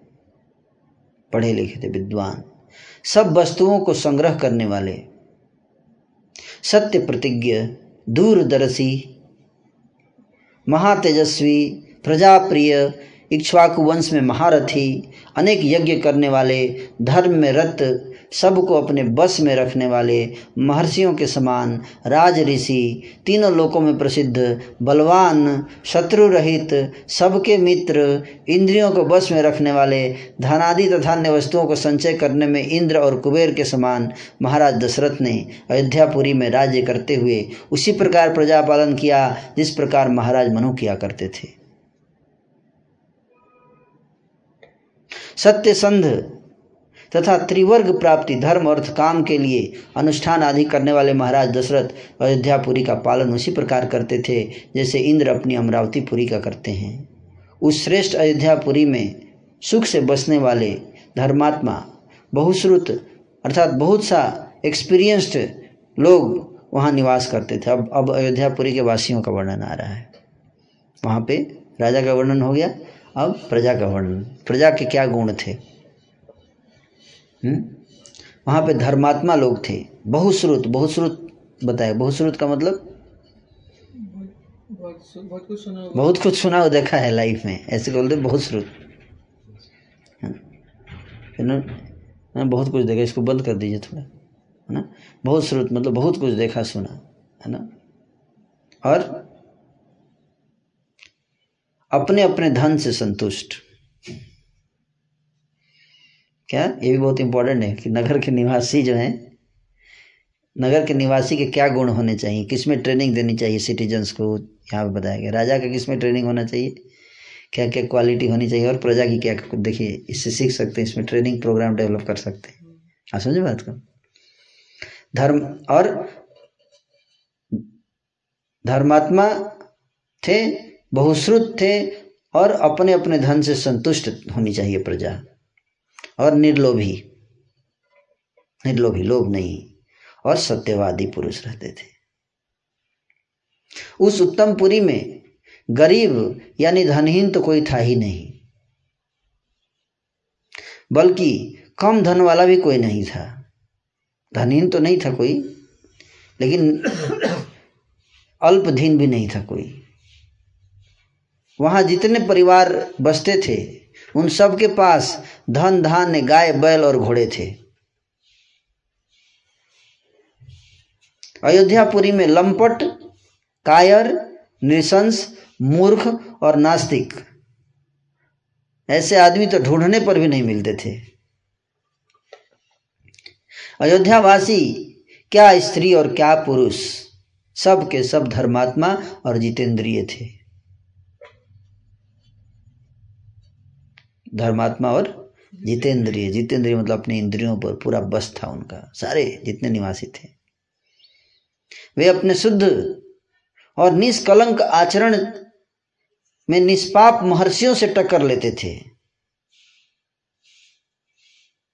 मतलब ऋषि मुनियों को टक्कर देते थे पवित्रता में प्योरिटी में कॉन्सियसनेस की प्योरिटी में। कौन? अयोध्या के निवासी। हैं? वहाँ ऐसा एक भी व्यक्ति नहीं था जो कान में कुंडल, सिर पर मुकुट तथा गले में फूलों की माला न धारण करता हो। सबके सिर पे क्या होता था? मुकुट, कानों में कुंडल और गले में माला। वेशभूषा। हम्म? अयोध्या वासियों की वेशभूषा। इतना डिटेल में बताया है ना? और जो तेल और फुलेल और चंदन न लगाता हो।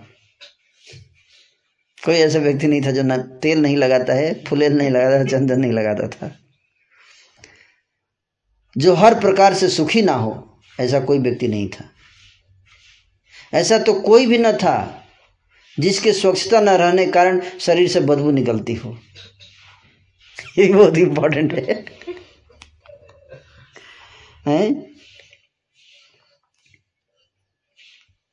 किसी के शरीर से बदबू नहीं निकलती थी मतलब साफ़ सुथरा रहते थे लोग। वहाँ ऐसा एक भी व्यक्ति नहीं था जो अशुद्ध अन्न खाता हो।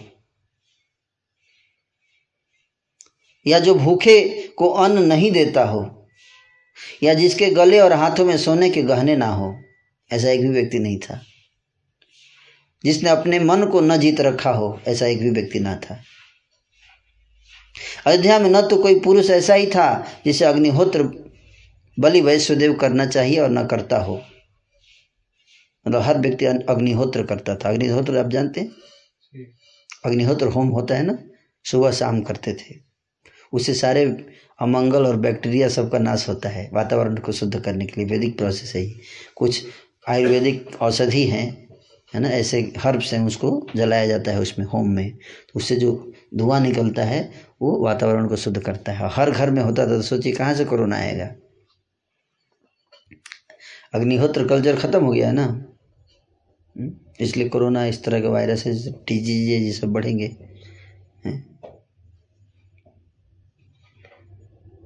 ऐसा कोई व्यक्ति नहीं था जो क्षुद्र चित चित, चित्त का था। अर्थात निज स्वभाव का हो, या चोर हो, या वर्ण संकर हो। एक भी व्यक्ति चोर नहीं था, एक व्यक्ति वर्ण संकर नहीं था, एक भी व्यक्ति नीच स्वभाव का नहीं था अयोध्या में। इसलिए अगर वहाँ जाना है तो आपको, इसलिए मैं बताया, भगवान के धाम जाना है तो ऐसा बनना पड़ेगा, यही से ट्रेनिंग लेके जाना पड़ेगा। है कि नहीं? वहाँ पर तो अपने वर्णाश्रम धर्मों का नित्य अनुष्ठान करने वाले जितेंद्रिय, दान और अध्ययनशील तथा प्रतिग्रह लेने में हिचकने वाले ब्राह्मण बसते थे। दूसरों को दान देते थे खुद। दान नहीं लेते, दान लेने में हिचकते थे ब्राह्मण, ऐसे ब्राह्मण थे वहाँ। ब्राह्मणों का वर्णन किया जाए, ब्राह्मणों के गुण। हम्म? जितेंद्रिय थे दान देते थे, अध्ययनशील थे ब्राह्मण, और दूसरों से दान लेने में हिचकते थे, नहीं लेते थे जल्दी दान। अयोध्या में न तो कोई नास्तिक था, न कोई असत्यवादी, न कोई अल्प अनुभवी, न कोई पर निंदा प्रिय। न कोई अशक्त इनकेपेबल न कोई अशिक्षित मूर्ख। वहाँ न कोई ऐसा ब्राह्मण था जो नित्य सडंग वेद का स्वाध्याय ना करता हो। रोज पढ़ते थे सडंग वेद। जो एकादशी आदि व्रतों को ना रखता हो, ऐसा कोई व्यक्ति नहीं था। जो पढ़ाई, पढ़ाने में कोताही करता हो, हैं प्रीचिंग में, कथा करने में, या दीन हो गरीब हो, ऐसा व्यक्ति नहीं था। या पागल हो, या व्यथित हो, या दुखिया हो, ऐसा कोई व्यक्ति नहीं था। अयोध्या में बसने वाले, क्या पुरुष और क्या स्त्रियाँ, कोई भी निर्धन और कुरूप नहीं थे। उस पुरी में ऐसा भी कोई, ऐसा भी कोई पुरुष नहीं देख पड़ता था जो राजभक्त ना होकर राजद्रोही हो। यही बहुत इंपॉर्टेंट है। नहीं तो कोरोना फैला देगा। सरकार कंट्रोल करने का प्रयास करेगी। राजद्रोही होगा तो फैला देगा। उसको कोई टेंशन ही नहीं है। वहाँ तो चारों वर्ण वाले लोग बसते थे, जो देवता और अतिथियों का पूजन किया करते थे, जो कृतज्ञ थे, बदान्य थे, और दान निपुण थे, सूरवीर और विक्रमशाली थे, सब अयोध्यावासी दीर्घ आयु वाले थे। धर्म और सत्य का आश्रय लेने वाले पुत्र, पौत्र और स्त्रियों से भरे पूरे थे। है ना? यानी कि पुत्र है ही नहीं एक भी। पुत्र भी थे, पौत्र भी थे स्त्रियाँ सब भरा हुआ था घर सबका। वहाँ के क्षत्रिय गण ब्राह्मणों के आज्ञाकारी थे। और वैश्यगण क्षत्रियों के अनुवर्ती। और शूद्रगण अपने वर्ण धर्म के अनुसार ब्राह्मण, क्षत्रिय और वैश्य जाति के लोगों की सेवा करने वाले थे। महाराज दशरथ उसी प्रकार अयोध्यापुरी का पालन किया करते थे, जिस प्रकार उनके पूर्वज बुद्धिमान नरेंद्र महाराज मनु कर चुके थे, अग्नि के समान तेजस्वी। सरल चित्त शत्रु बल को न सहने वाले अस्त्र शस्त्र परिचालन में निपुण योद्धाओं से अयोध्यापुरी उसी प्रकार भरी हुई थी, जिस प्रकार पर्वत की कंदराएँ शेरों से भरी होती हैं। वीर योद्धा, वीर योद्धाओं से भरी हुई थी। नगरी ऐसी होनी चाहिए, कायरों से नहीं भरी होनी चाहिए। नगरी वीर योद्धाओं से भरी होनी चाहिए। ज़रूरत पड़ने पे आगे या निकल के दुष्टों का संघास, विनाश कर सके। है कि नहीं? इंद्र के घोड़ों के समान कंबोज, बालिक, बनायुज और सिंधु नदी के समीपवर्ती देशों में उत्पन्न हुए घोड़ों की जाति कि उत्तमोत्तम घोड़ों से अयोध्या पूरी सुशोभित थी। बहुत सारे घोड़े फ़र्स्ट टॉप है ना? हाई क्लास के घोड़े थे। लो क्लास आज तो घोड़े दिखते भी हैं तो लो क्लास वाले दिखते हैं एक दो। है ना, मरे मराए लगते हैं कि कब मर जाएँगे गिर के। विंध्याचल और हिमालय पर्वत में उत्पन्न। मैं तो घोड़ों का वर्णन, घोड़ों कहाँ से आते थे? उस समय घोड़े आते थे कहाँ से? कंबोज बाहलिक, बयानुज और बनायुज और सिंधु नदी। सिंधु नदी के समीपवर्ती देशों में उत्पन्न हुए घोड़े की जाति बहुत अच्छी क्वालिटी की होती थी। तो उन उन घोड़ों को अयोध्या में रखा जाता था। उस समय के फ़ेमस घोड़े होते थे। और हाथी? हाथी कहाँ से आते थे? विंध्याचल और हिमालय पर्वतों में उत्पन्न, मदमस्त, अति बलशाली तथा पहाड़ों के समान ऊँचे और महापद्म कुल वाले। ये हाथी। भद्र स्वभाव के। हैं? क्या? भद्र स्वभाव के। मंद्र और मृग जाति वाले और इन तीनों जातियों के मिश्रित लक्षण युक्त भद्र मंद्र भद्र मृग मृग मंद्र इन दो दो जातियों के मिश्रित लक्षण युक्त पर्वताकार हाथियों से भरी थी। दो योजन वाली अपने नाम को सार्थक करने अयोध्यापुरी थी। हम्म? सोचिए। हाथियों से भरी हुई थी। इतने पर्वत के समान बड़े बड़े हाथी।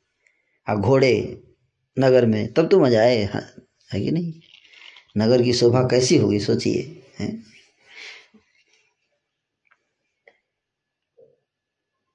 इस प्रकार की अयोध्या नगरी में महाराज दशरथ रहकर राज्य करते थे। उस पुरी में महाराज दशरथ राज्य करते हुए उसी प्रकार स्वभाव मन होते थे, जिस प्रकार नक्षत्रों के बीच चंद्रमा रहता है। ताम सत्य नाम दृढतोरणार्गलां गृहै विचित्रै उपशोभितां शिवां पुरीमद् अयोध्यां नृसहस्रसङ्कुलां ससास वै शक्र समो महीपति। अपने नाम को चरितार्थ करने वाली अयोध्या। अयोध्या का नाम क्या है? जिसको युद्ध में हराया ना जा सके। अयोध्या अयोध्या अयोध्या शब्द से।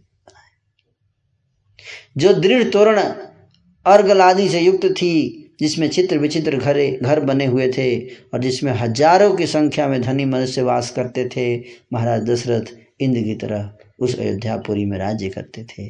इस प्रकार से छठा सर्ग पूरा हुआ।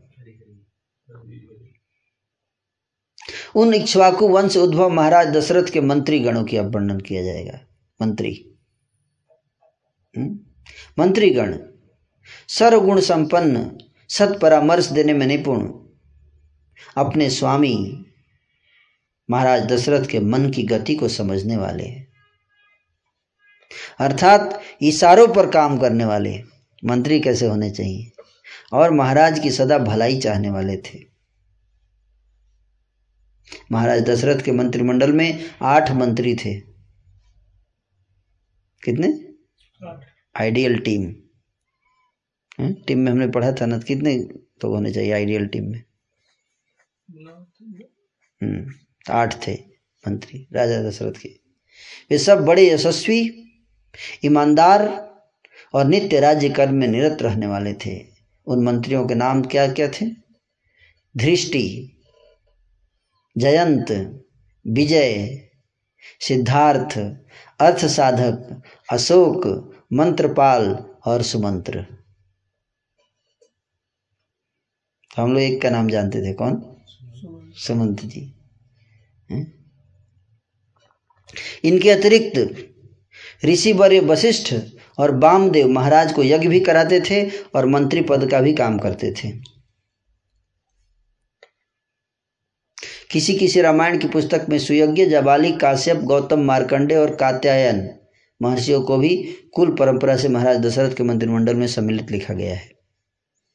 ऋषि भी थे तो दोनों थे, मंत्री भी थे और ऋषि दोनों की असेंबली में बैठते थे सारे मंत्रिमंडल। ऐसा होना चाहिए आइडियली है कि नहीं?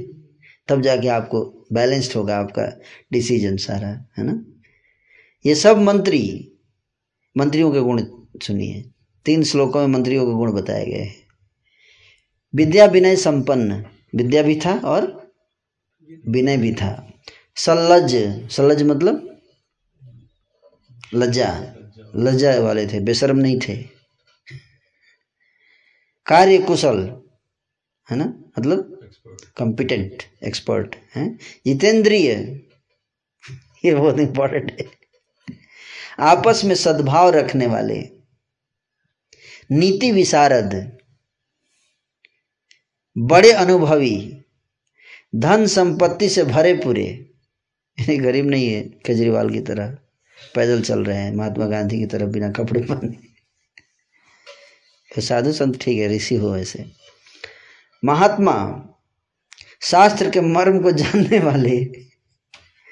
शास्त्र के मर्म को जानने वाले हैं। भाई, जो खुद ही बिना कपड़े के रहता है, दूसरे को बोलिए, तुम ही रहो बिना कपड़े के, चल जाएगा काम। है कि नहीं? दूसरे के दर्द को नहीं समझ पाएगा ना व्यक्ति जब खुद ना? दूसरे की क्या आवश्यकता है, क्या नहीं समझ पाएगा जब उसके। और शास्त्र के मर्म को जानने वाले बड़े पराक्रमी थे, प्रसिद्ध, जागरूक, सावधान रहने वाले, राजा के कथन के अनुसार कार्य करने वाले, अथवा अपने बात के धनी, जो कहे वही करे। तेजस्वी थे, क्षमावान थे, यशस्वी थे, और सदा प्रसन्न मुख हो, वचन कहने वाले।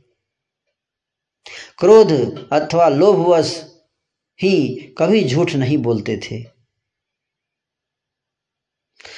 अपनी प्रजा तथा दूसरे राज्यों की प्रजा का कोई भी हाल इन मंत्रियों से छिपा नहीं था, क्योंकि वे अनुचरों द्वारा सब वृतांत जानते रहते थे। स्पाइज थे उनके पास।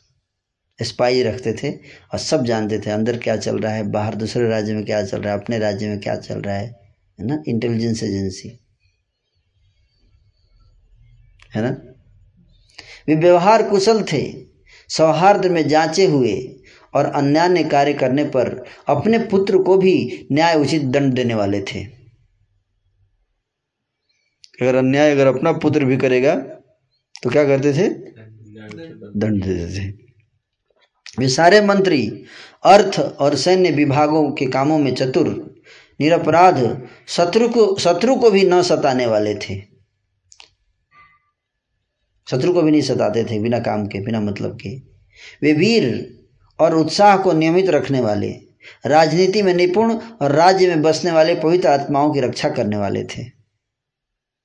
वे ब्राह्मण और क्षत्रियों को बिना सताए ही राजकोष की वृद्धि करने वाले थे और अपराधी का बलाबल विचार कर कठोर दंड की व्यवस्था करने वाले थे। अगर कोई अपराध करता था तो कठोर दंड। दंड नहीं। क्या? कठोर दंड। सुतीक्षण दंडा। सुतीक्षण दंडा मतलब? बहुत तीक्ष्ण दंड देते। तीक्ष्ण कठोर। क्या? कठोर दंड देना। मंत्रियों में परस्पर ऐक्य और आतंक ऐसा था कि राजधानी और राज्य भर में न तो कोई झूठा और न कोई लंपट, न दुराचारी रह पाता था। इतना डर था, हैं? हैं?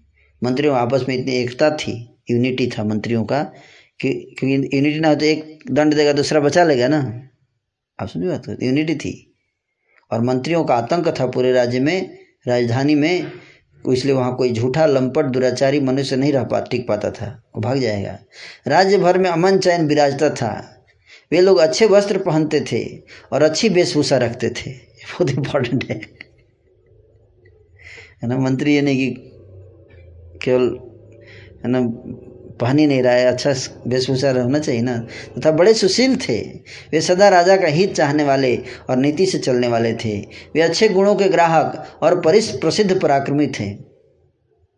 वे अपने बुद्धि बल से विशेष विदेश अस्थ पुरुषों के भी गुण दोष ताड़ लेने के लिए विख्यात थे। जो दूर रहते थे विदेश में, उनके भी, दूर से ही उनके बारे में उनका गुण और दोष जानने वाले थे। इतने एक्सपर्ट थे मिनिस्टर्स है ना फॉरेन पॉलिसी फॉरेन पॉलिसी में सब जानते थे। वे संधि और विग्रह की नीति के मर्मज्ञ, वास्तविक संपत्ति वाले, राजकाज संबंधी सलाह को छिपा कर रखने वाले, प्रतिभावान और सूक्ष्म विचार करने के लिए सदा तत्पर रहते थे। वे नीति शास्त्र के विशेषज्ञ और सदैव प्रिय वचन बोलने वाले थे। इस प्रकार के गुण युक्त मंत्रिमंडल से युक्त महाराज दशरथ भेदिया पुलिस द्वारा राज्य का समाचार जानकर प्रजा का मनोरंजन करते हुए पृथ्वी पर राज्य करते थे। भेदिया पुलिस मतलब इंटेलिजेंस एजेंसी ये नहीं कि इंटेलिजेंस का कॉन्सेप्ट आज ही आया है, पहले भी था। वे अधर्म त्याग कर प्रजा का पालन करते थे। वे सत्य बोलते थे और बदान्यता के लिए तीनों लोगों में विख्यात थे। वे पुरुष सिंह महाराज दशरथ इस पृथ्वी का शासन करते हुए अपने से अधिक व अपने समान शत्रु को कभी नहीं देखते थे। अपने अधीनस्थ छोटे राजाओं से सम्मानित और मित्रों से युक्त महाराज दशरथ अपने प्रताप से इंद्र की तरह राज्य करते थे। हितकारी, तेजस्वी, समर्थ, अनुरागी, मंत्रियों सहित महाराज दशरथ अयोध्या की रक्षा करते हुए सूर्य की तरह तपते थे। तो इस प्रकार से सातवें सर्ग में महाराज दशरथ के मंत्रियों के गुणों का वर्णन और नाम। आठ मंत्री और उनके क्या क्या गुण थे, है ना? ऐसी नगरी, है आइडियल आइडियल स्टेट अब आठवां सर्ग। ऐसे प्रतापी धर्मज्ञ महाराज दशरथ।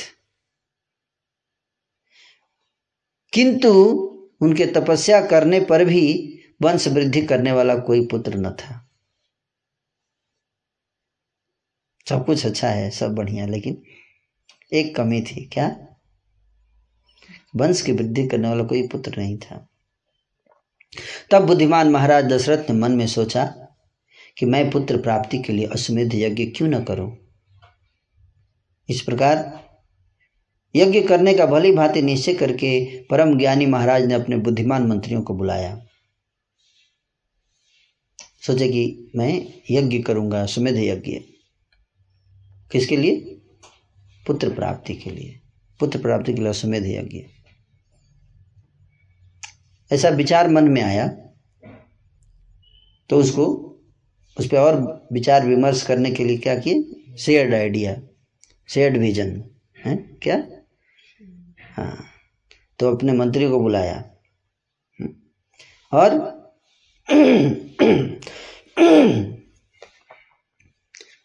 सब मंत्रियों में श्रेष्ठ सुमंत्र से महाराज दशरथ ने कहा कि तुम हमारे सारे गुरुओं और पुरोहितों को भी शीघ्र बुला लाओ। मंत्रियों को भी बुलाया और पुरोहित गुरुओं को भी बुलाया। शीघ्रगामी सुमंत्र अतिशीघ्र उन सब वेद पारक गुरुओं को बुला लाए।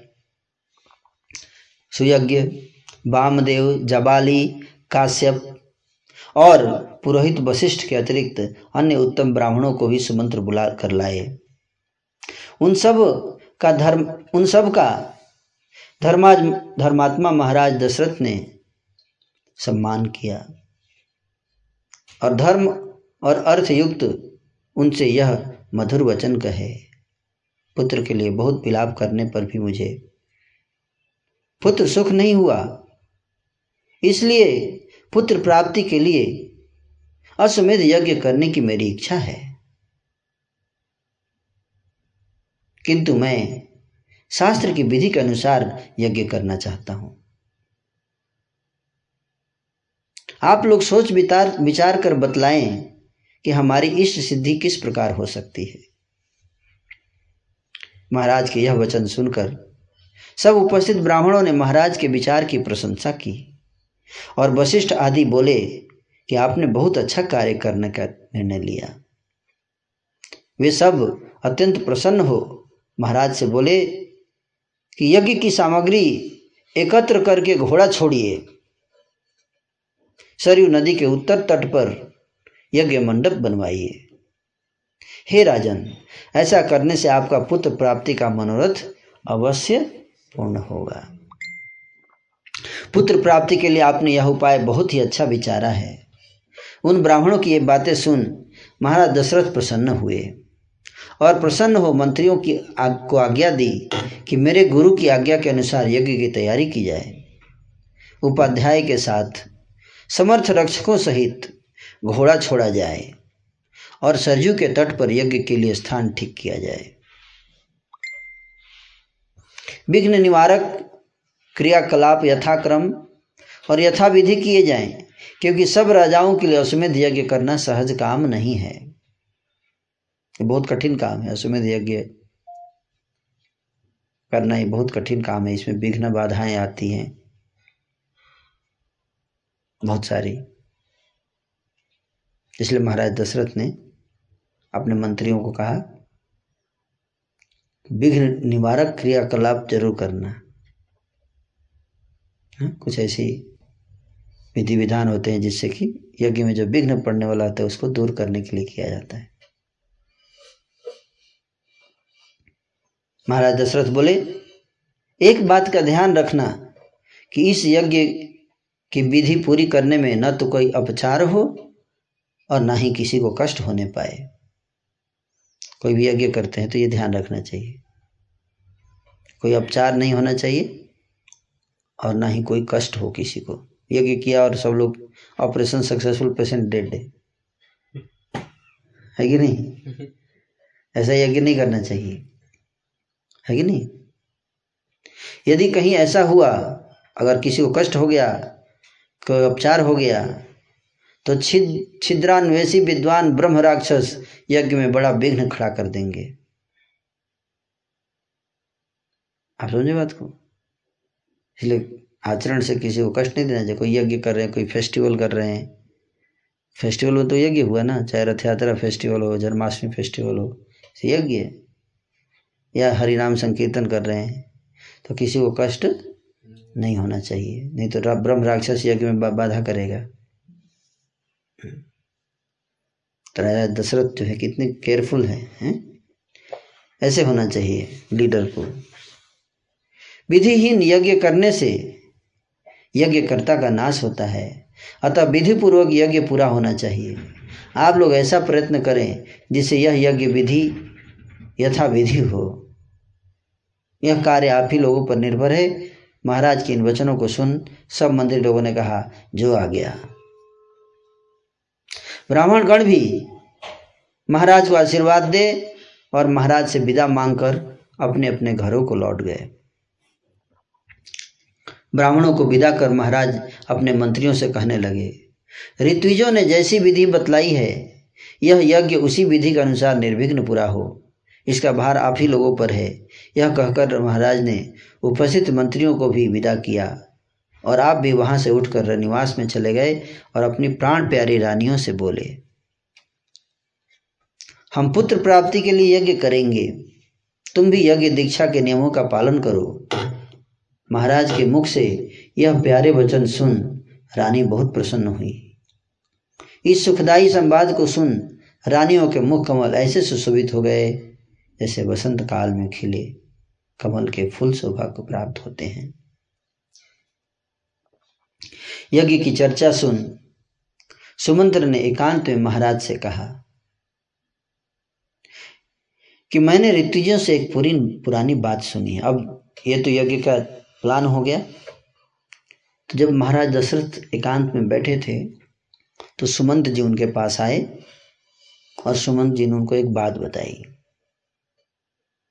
कौन सी बात थी जो उन्होंने सनत कुमार आदि ऋषियों से सुना था? सुमंत जी ने।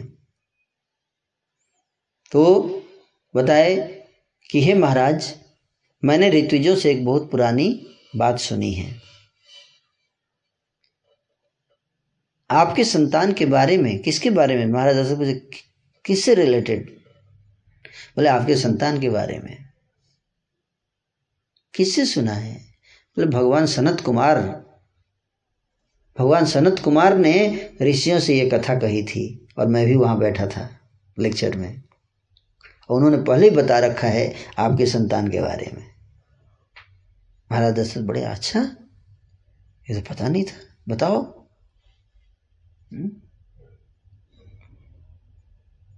तो सुमंत जी कहते हैं कि कश्यप के पुत्र विभंडक कश्यप ऋषि के एक पुत्र थे हैं, जिनका नाम है विभंडक और विडम्बक के पुत्र होंगे ऋषि श्रृंग। सनत कुमार जी ने बताया था कि कश्यप के पुत्र विभंडक और विभंडक के पुत्र ऋषय श्रृंग ऋषय श्रृंग। वे वन और ऋषि श्रृंग जो हैं, वो वन में ही रहेंगे। सदा वन में पिता के पास रहने के कारण अन्य किसी पुरुष या स्त्री को नहीं जान पाएँगे। ऐसा ऋषि श्रृंग के बारे में बताया जा रहा है। क्योंकि विभंडक ऋषि जो थे, वो तपस्या कर रहे थे।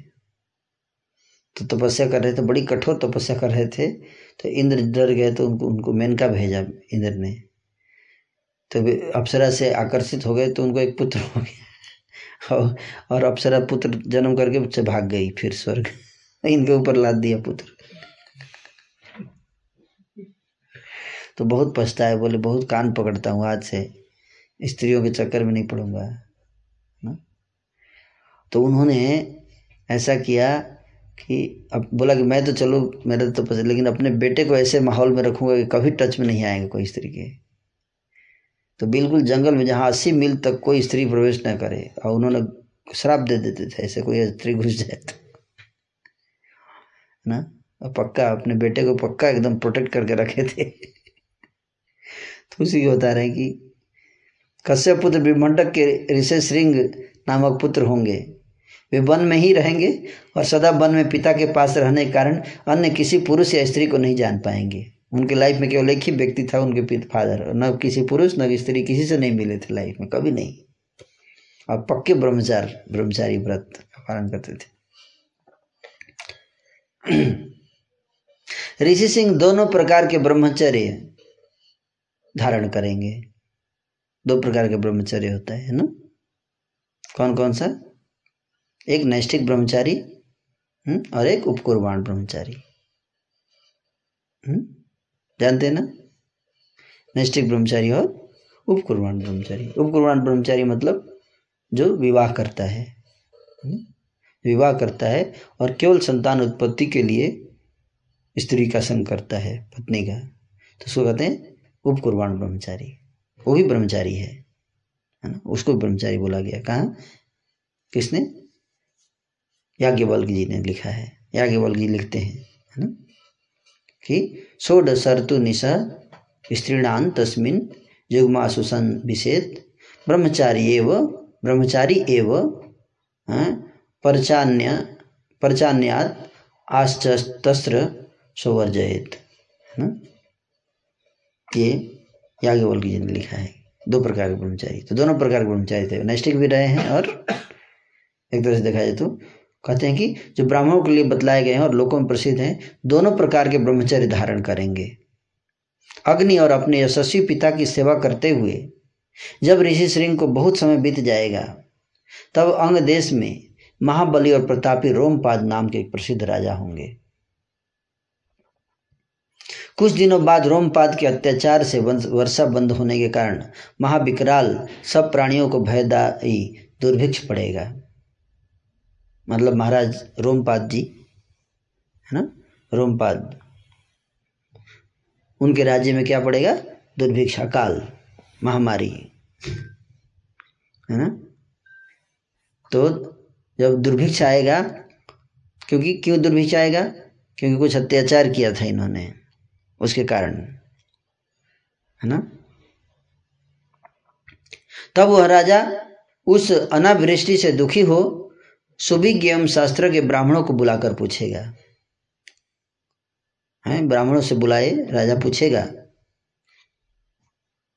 आप लोग, ब्राह्मण से क्या पूछेगा? आप लोग लोकाचार और वैदिक धर्मों को जानने वाले हैं, अतः आप हमारे उन कर्मों का, जिनके कारण वर्षा नहीं हो रही है, प्रायश्चित बताइए। राजा के इस प्रश्न को सुन, वेद प्राण ब्राह्मण उत्तर देंगे कि, राजन, जैसे बने वैसे बिम्भंडक मुनि के पुत्र ऋषय श्रृंग को यहाँ ले आइए। किसको? ऋषय श्रृंग को लाइए। अगर वो आ जाएँगे आपके राज्य में चरण रख दिए पर से टच कर दिया आपके राज्य की धरती को तो तुरंत वर्षा हो जाएगी। क्यों? इतने लोग चरण रख रहे हैं क्यों नहीं हो रहा है? प्योर है।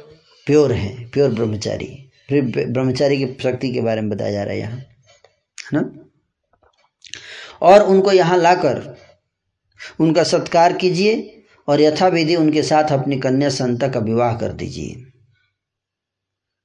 उनके इस कथन को सुन राजा को यह चिंता हो गई कि वे जितेंद्रिय मुनि, ऋषि श्रृंग किस उपाय से यहाँ लाए जा सकते हैं? भाई वो तो वन में रहते हैं, पिताजी के स्ट्रिक्ट निगरानी में।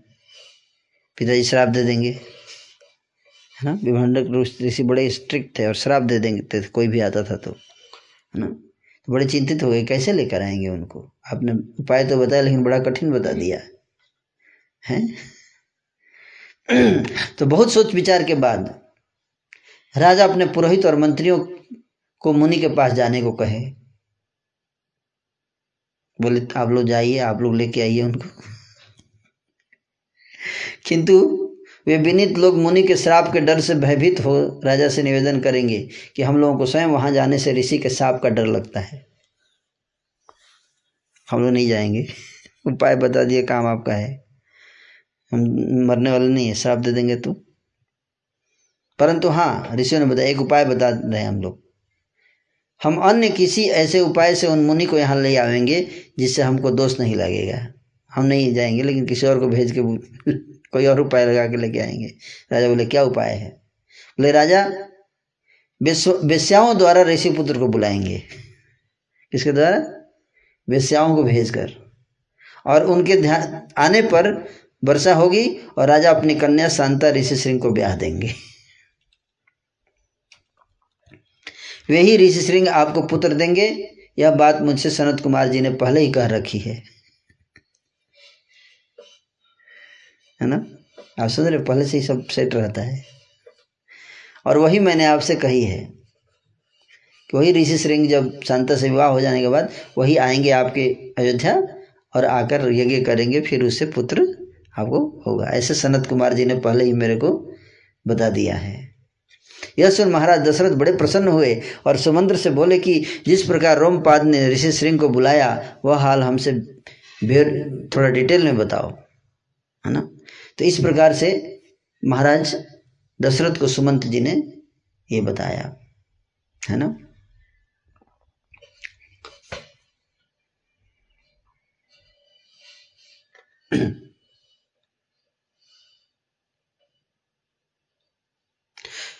इतना कह सुमंत्र महाराज ने, महाराज दशरथ से कहा कि, हे राजन, इसके उपरांत देव प्रवर सनत कुमार जी ने जो और कहा, वो भी बताता हूँ, सुनो। अभी यहाँ पे ख़त्म नहीं हुआ है, और भी बताया था। बोले महाराज, और क्या बताया? बोले कि सनत कुमार जी ने बताया था कि इक्ष्वाकु महाराज के वंश में एक बड़े धर्मात्मा और सत्य प्रतिज्ञ श्रीमान महाराज दशरथ होंगे। महाराज दशरथ को ही बता रहे हैं। कौन? सुमंत जी। कि सनत कुमार जी ने पहले ही बता दिया था मुझे कि महाराज दशरथ होंगे इक्ष्वाकु वंश में। अंगराज के पुत्र रोमपाद के पास महायशस्वी महाराज दशरथ जाएँगे और कहेंगे कि मेरे संतान होने के लिए यज्ञ कराने को आप शांता के पति ऋषि श्रृंग को मेरे यहाँ भेजिए। यह सुन रोमपाद मन में सोच विचार कर शांता के पति ऋषि श्रृंग को पुत्र सहित भेज देंगे।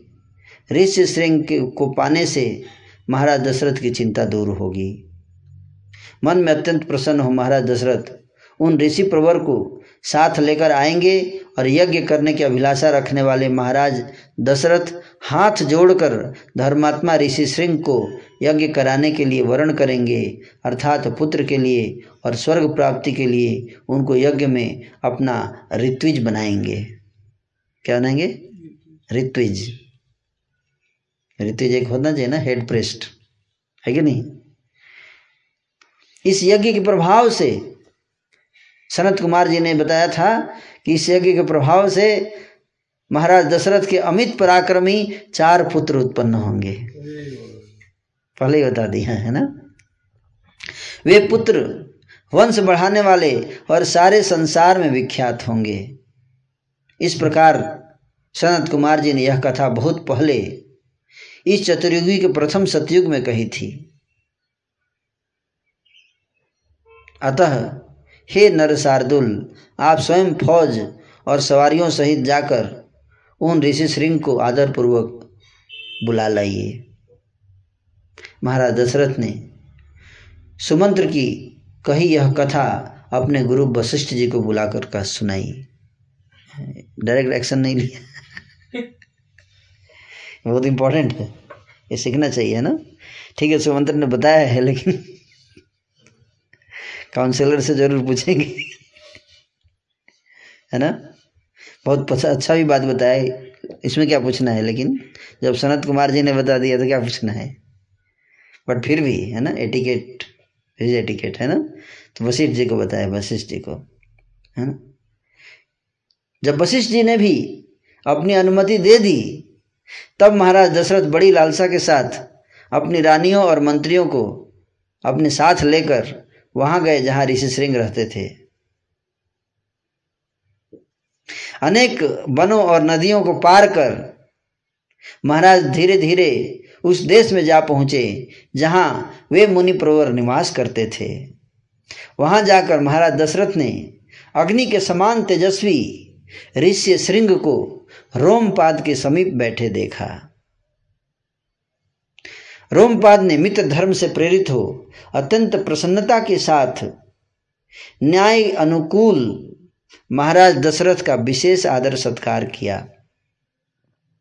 उन बुद्धिमान ऋषि श्रृंग दशरथ के साथ अपनी मैत्री होने का वृतांत कहा।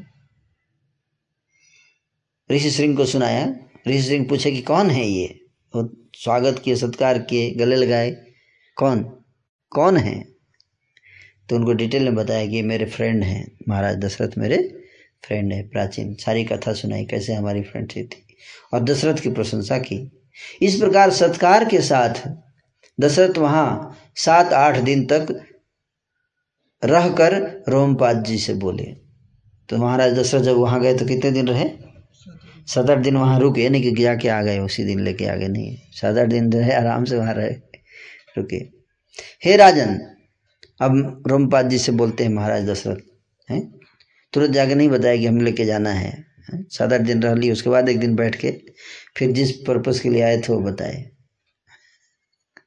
राजा थे, फिर भी देखिए, इतने बिज़ी नहीं थे।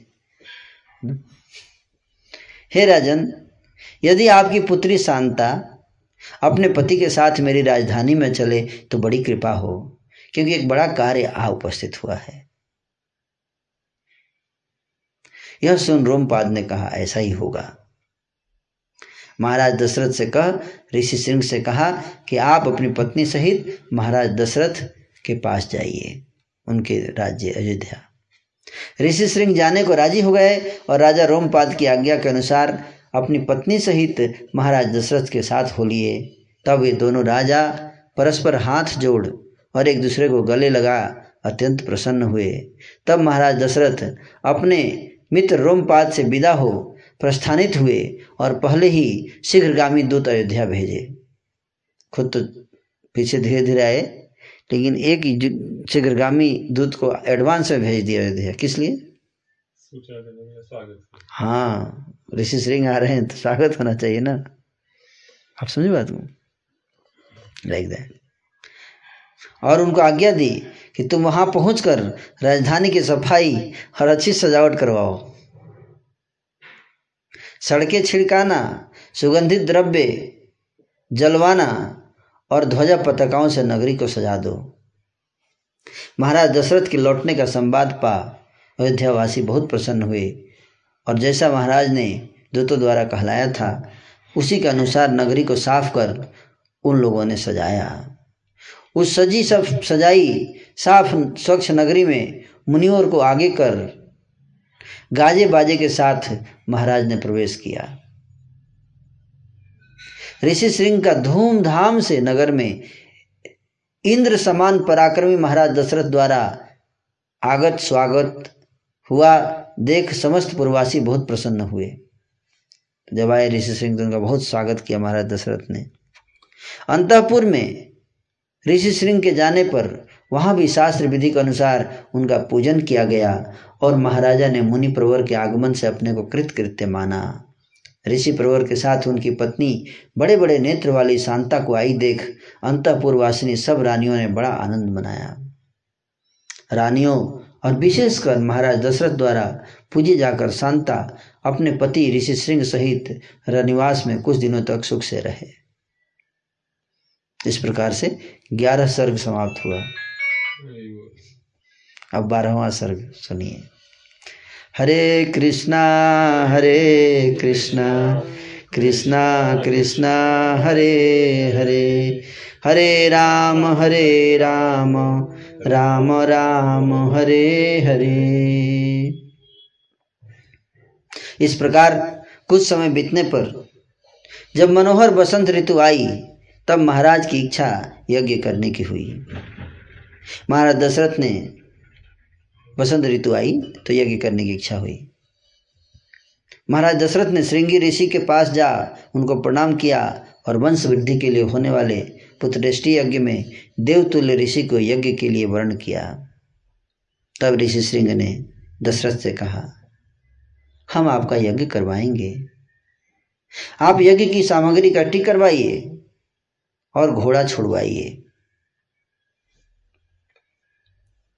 यह सुन, महाराज दशरथ ने मंत्री प्रवर सुमंत से कहा कि आप वेद पाठ करने वाले ऋतुजों को तुरंत बुलाइए। सुयज्ञ, वामदेव, जबाली, काश्यप, पुरोहित, वशिष्ठ तथा अन्य ब्राह्मण श्रेष्ठों को शीघ्र बुलवाइए। फुर्तीले सुमंत्र तुरंत गए और वेद पारग उन सब श्रेष्ठ ब्राह्मणों को बुला लाए। तब धर्मात्मा महाराज दशरथ ने उन सबकी पूजा कर उनसे धर्म और अर्थ से युक्त मीठे वचन कहे। पुत्र के लिए बहुत दुखी होने पर भी, मुझे संतान का सुख नहीं है, इसलिए मैं चाहता हूँ कि पुत्र प्राप्ति के लिए अश्वमेध यज्ञ करूँ। यह यज्ञ मैं शास्त्र की विधि से करना चाहता हूँ। मुझे विश्वास है कि ऋषि श्रृंग की कृपा से मेरा मनोरथ पूर्ण होगा।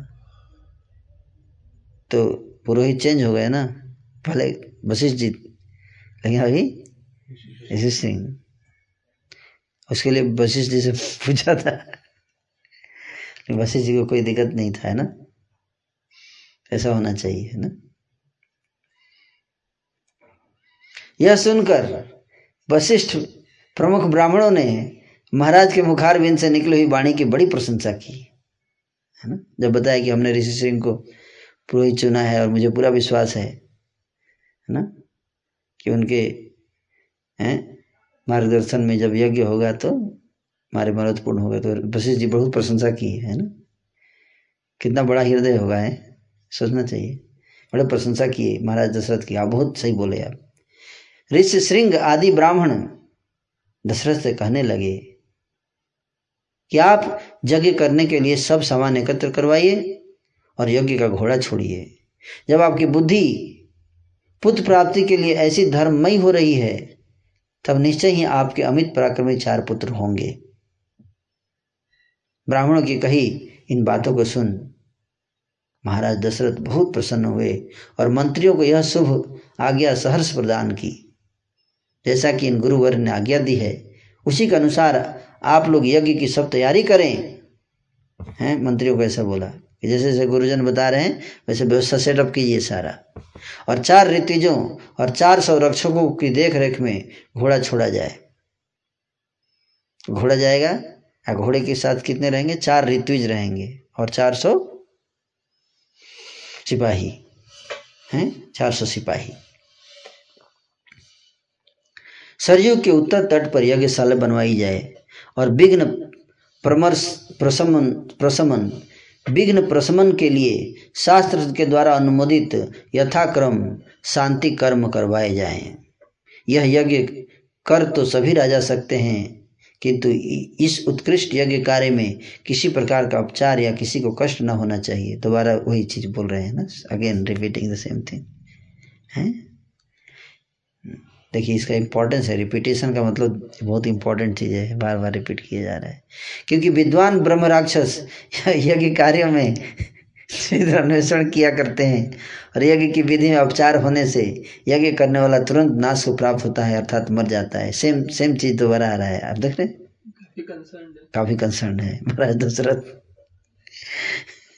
अतः अपनी भक्त शक्ति भर ऐसा उपाय कीजिए जिससे यह यज्ञ विधि पूर्वक सुसंपन्न हो। महाराज के वचन सुन मंत्री लोग बहुत प्रसन्न हुए और उनके आज्ञा के अनुसार कार्य करने में प्रवृत्त हुए। तदनंतर ये ब्राह्मण धर्माता धर्मात्मा नृपति श्रेष्ठ दशरथ की प्रशंसा कर और विदा हो वहाँ से अपने अपने घर को चले गए। ब्राह्मणों के चले जाने पर महाद्युतिमान महाराज ने मंत्रियों को विदा किया और आप भी अंतपुर में चले गए। बारहवा सर्ग समाप्त इस प्रकार से। तेरहवा सर्ग। एक वर्ष बाद पुनः वसंत ऋतु आई। एक साल बीत गया। अब आप समझे बात को? क्योंकि एक साल तैयारी में लगेगा ना। बड़ा यज्ञ है। बड़ा यज्ञ अनुष्ठान करना है तो तो एक साल लगेगा। तो एक साल तक इसका मतलब ऋषि श्रृंग वहीं पे रहे हैं अयोध्या में। समझ रहे? सब डिटेल है। ही में हाँ यज्ञ युग धर्म पुत्र प्राप्ति के लिए प्रतापी महाराज ने यज्ञ करने की इच्छा की एक साल बाद फिर जब बसंत ऋतु आया, तब तक सारी व्यवस्था व्यवस्था सब सारा, जैसे उमंग उद्गार फेस्टिवल होता है है कि? तो उसके लिए कम से कम एक साल टाइम चाहिए, है ना? तो उसी तरह से बड़ा यज्ञ, है ना? तो यू नीड टाइम किसको आपको इन इनविटेशन देना पड़ेगा और और एक महीने पहले सब व्यवस्था करना पड़ेगा, है ना? चीफ गेस्ट को एक महीने पहले सेट करना पड़ता है छः महीने पहले कौन आएगा? वो डेट देगा, उसके बाद होगा ना? उसी तरह से। एक साल पहले से फिक्स हुआ। है ना? किस दिन यज्ञ होगा, सारा क्या? एक वर्ष बाद पुनः बसंत ऋतु आने पर पुत्र प्राप्ति के लिए प्रतापी महाराज ने यज्ञ करने की इच्छा की। वशिष्ठ जी को प्रणाम कर और उनका यज्ञ विधि पूजन कर पुत्र प्राप्ति के लिए नम्रतापूर्वक उनसे महाराज दशरथ बोले, हे मुनि श्रेष्ठ प्रसन्नतापूर्वक और विधिपूर्वक यज्ञ आरंभ कीजिए, जिससे यज्ञ के किसी भी कर्म में विघ्न ना हो। क्योंकि आपका मेरे ऊपर अविच्छिन्न स्नेह है और आप मेरे केवल हितैषी ही नहीं, प्रत्युत मेरे सबसे बड़े गुरु भी हैं। इस उपस्थित यज्ञ का जो बड़ा भारी बोझ है, उसे आप संभालिए। महाराज दशरथ बोले, वशिष्ठ जी को कि आपको ही ज़िम्मेदारी लेनी पड़ेगी। बहुत बड़ा भोज है, मेरे से नहीं हो पाएगा अकेले। अर्थात इस महान यज्ञ का सारा भार आपके ही ऊपर है। यह सुन मुनि पोंग वशिष्ठ जी ने दशरथ जी से कहा, लैपटॉप क्यों बंद हो गया?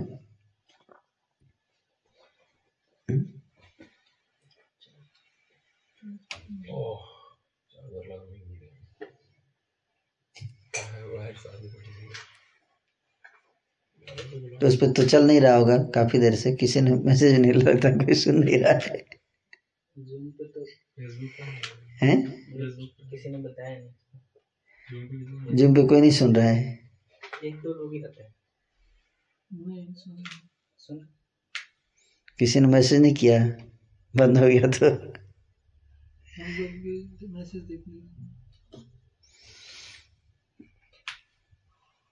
सब क्योंकि आपका मेरे ऊपर अविच्छिन्न स्नेह है और आप मेरे केवल हितैषी नहीं प्रत्युत मेरे सबसे बड़े गुरु भी हैं। इसलिए उपस्थित यज्ञ का जो बड़ा भारी बोझ है, उसे आप संभालिए। अर्थात इस महान यज्ञ का सारा भार आपके ही ऊपर है। यह सुन मुनि पुंग वशिष्ठ जी ने दशरथ जी से कहा, आप जो निवेदन किया, उसी के अनुसार ही हम सब कार्य करेंगे। उसके बाद वशिष्ठ जी ने वृद्ध और यज्ञ कार्य में कुशल ब्राह्मणों को परम धार्मिक और वृद्ध स्थापत्य विद्या, भवन निर्माण कला में कुशल कारीगरों को, शिल्पियों को, अथवा लेखकों को, नटों और नाचने वालियों को, बहुत जानने वाले और सच्चे ईमानदार शास्त्रवेत्ता ब्राह्मणों को बुलाकर मीटिंग किया। किसको किसको बुला रहे हैं? देखिए। ऑर्गेनाइजेशन मीटिंग है ये। हम्म? और कहा कि आप लोगों के लिए महाराज की आज्ञा है कि यज्ञ कार्य में मनोयोग पूर्वक आप लग जाएँ। बहुत सी ईंटें सीख एकत्र कर लीजिए। आने वाले मह, मेहमान राजाओं के ठहरने के लिए, गेस्ट रिसेप्शन डिपार्टमेंट तथा अन्य संभ्रांत लोगों के ठहरने के लिए सब तरह के सुपास के आराम के अलग अलग घर बनाकर तैयार करो। इसी प्रकार सैकड़ों सुंदर मकान अच्छी अच्छी जगहों पर ब्राह्मणों को ठहरने के लिए बनाओ, जिनमें भोजन आदि की सब आवश्यक सामग्री रहे। नगर निवासियों को ठहरने के लिए भी बड़े बड़े लंबे चौड़े मकान बनाए जाएँ, जिनमें भोजन और सब प्रकार की सामग्री लाकर यथास्थान सजा दी जाए। देहातियों के लिए भी सब सुविधाओं को मकान बने। एक बात का ध्यान रखना कि जिसको अन्नादि भोजन सामग्री दी जाए उसे सत्कार पूर्वक दी जाए देते समय किसी का भी अनादर न किया जाए। है ना? ये देहात के लोगों के लिए भी बोले नगर के निवासी के लिए भी बोले देहात से जो लोग आएँगे गाँव से उनके लिए भी रहने के मकान बनाओ। है ना? और लास्ट में बोले कि एक बात का ध्यान रखना कि सबको अच्छे से प्रसाद खिलाना और खिलाते समय ध्यान रखना किसी का अनादर ना हो। है ना? यज्ञ में ये बहुत इंपॉर्टेंट चीज़ है। है ना?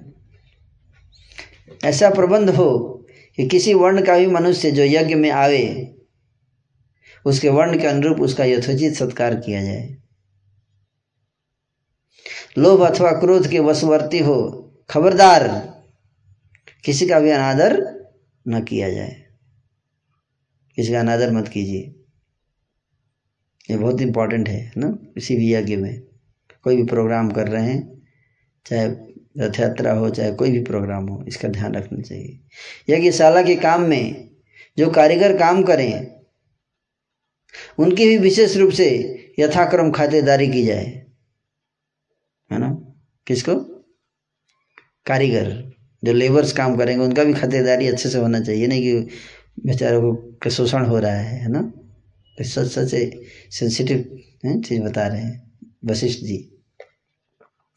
सेवा कार्य में निरत नौकरों को उनकी मजदूरी और भोजन दिया जाए, जिससे वे मन लगाकर अपना काम करें और अपना काम न छोड़ बैठे।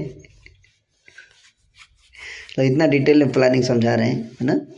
गुरु वशिष्ठ जी, कि कारीगर जो लगेंगे मजदूर, उनको पूरा प्रसाद मिलना चाहिए टाइम से खाना और उनका पेमेंट मिलना चाहिए।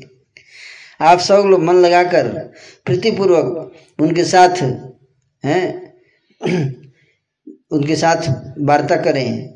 प्रेम से बात करना चाहिए उनसे, नहीं, जिससे सब काम ठीक ठाक हो। यह सुन, वे सब वशिष्ठ जी के समीप जा उनसे बोले। आपने जैसी आज्ञा दी है, उसी के अनुसार ही हम सब करेंगे।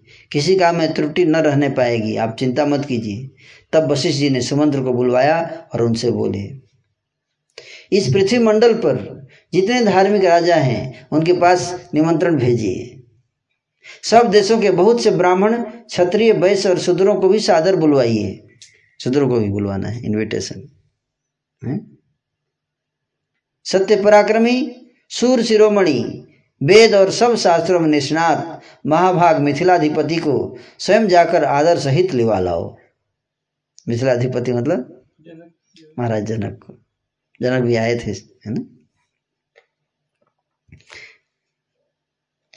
उनको इस घराने का पुराना व्यवहार ही जान उन्हें सबसे पहले बुलाने के लिए हम तुमसे कहते हैं। सबसे पहले जनक जी को बुलाना है फ़र्स्ट इनविटेशन जाना चाहिए उनके पास, है ना? पहले से ही रिलेशन था, है ना? इसे पता चलता है। सदैव प्रिय बोलने वाले, सदाचारी देवतुल्य। काशी नरेश को भी सत्कार पूर्वक लिवा लो। मिथिला नरेश और काशी नरेश, हैं? इसी प्रकार वृद्ध और परम धार्मिक कैके राज जो महाराज के ससुर हैं, पुत्र सहित वह यहाँ लिवा लो। कैके राज, कैके प्रदेश कौन सा है? किस, इंडिया में कौन सा पार्ट कैके? नहीं पता। अंग देश अधिपति यशस्वी महाभाग रोमपाद को जो महाराज के मित्र हैं सत, सत्कार पूर्वक लिवा लाओ शुरू हो गया? इसके अतिरिक्त पूर्व देश के सिंधु देश के सौवीर के दक्षिण देश के राजाओं तथा पृथ्वी मंडल के अन्य अच्छे राजाओं को भाई बंधु नौकर चाकर सहित दूत भेजकर शीघ्र बुलवा लो। तब वशिष्ठ जी के इस कथन को सुन सुमंत्र ने तुरंत देश देश के राजाओं को बुलाने के लिए दूत भेजे और स्वयं भी वशिष्ठ जी की आज्ञा के अनुसार राजाओं को लाने के लिए रवाना हुए। सुमंत्र वशिष्ठ जी के बतलाए विशिष्ट राजाओं को बुलाने के लिए शीघ्रता से रवाना हो गए। यज्ञ कार्य में लगे हुए मनुष्य। बुद्धिमान महर्षि वशिष्ठ जी से जो कुछ यज्ञ संबंधी काम करते वह सब कह दिया करते थे रिपोर्ट देते थे कि आज इतना काम हो गया, आज इतना काम हो गया, आज इतना काम हो गया, आज ये हो गया। वशिष्ठ जी रोज रोज डेली रिपोर्ट लेते थे प्रोग्रेस रिपोर्ट इससे पता चल रहा है ना? तब प्रसन्न हो वशिष्ठ जी उन सबसे कहते, देखना, किसी की हँसी दिल लगी में भी कोई वस्तु अनादर करके मत देना, क्योंकि अनादर करके देने वाला दाता का निश्चय ही नाश होता है। बोले मज़ाक उजाक में भी कोई किसी का अनादर मत करना। ये बार बार बोल रहे हैं इस बात को।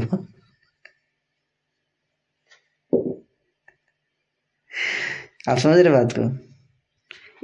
किसी चीज़ को बार बार रिपीट हो रहा है मतलब बहुत इम्पोर्टेंट है वो, है ना? ऑपरेशन सक्सेसफुल पेशेंट डेड इसलिए जब तक मैच्योर नहीं हो, व्यक्ति यज्ञ नहीं करना चाहिए। इतनी मैच्योरिटी होनी चाहिए टीम होना चाहिए आपके पास, है ना? तब वशिष्ठ जी नहीं तो बोल रहे हैं नाश हो जाता है ना? ऐसे बोल रहे हैं। अगर इसका ध्यान नहीं रखा, कोई अनादर हो गया तो नाश हो जाएगा यज्ञकर्ता का। इसके कुछ ही दिनों बाद अनेक प्रकार के रत्नों की भेंटें ले लेकर राजा लोग महाराज दशरथ की यज्ञशाला में आ पहुँचे। तब वशिष्ठ जी राजाओं को आए हुए देख प्रसन्न हो महाराज दशरथ से बोले आपके आदेश के अनुसार सब राजा लोग आ गए हैं। हे महाराज, मैंने भी उनका यथोचित सत्कार कर दिया और यज्ञ की भी सारी तैयारी हो चुकी है। अब आप भी यज्ञ करने के लिए यज्ञशाला में पधारिए और यज्ञ की सब सामग्री को देखिए कि सेवकों ने कैसी उत्तम और सावधानी से सब सामान सजा कर रखा है। तब वशिष्ठ जी और ऋषि श्रृंग दोनों से कह, दोनों के कहने से शुभ दिन और नक्षत्र में महाराज दशरथ यज्ञशाला में गए। लास्ट में खुद जाके सुपरविजन करेंगे। सब रेडी हो गया। तो ऋषि सिंह और महाराज दशरथ दोनों, और वशिष्ठ जी दोनों ने कहा महाराज से कि आप आगे एक बार फाइनल देखिए, है ना? तब वशिष्ठ प्रमुख सब ब्राह्मणों ने ऋषि सिंह को अपना नेता बना। सबने नेता चुन लिया। किसको? वशिष्ठ जी ने भी बता रहे वशिष्ठ जी ने भी उनको अपना नेता बनाया। है? ईर्षा नहीं है ना? यज्ञशाला में यज्ञ कार्य यथाविधि आरंभ किया और महाराज ने रानियों सहित यज्ञ दीक्षा ली। इस प्रकार से बाल कांड का तेरहवा सर्ग पूरा हुआ। हुँ? तो पाँच सौ सर्ग में कितना तो सर्ग हमने कर दिया? तेरह सर्ग। कितना percent?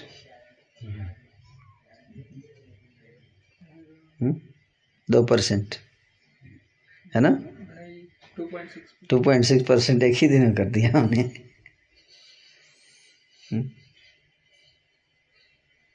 To point six percent इस इस रेट से काफ़ी फास्ट जा रहे हैं हम। हम्म। तब चौदहवा सर्ग सुनिए।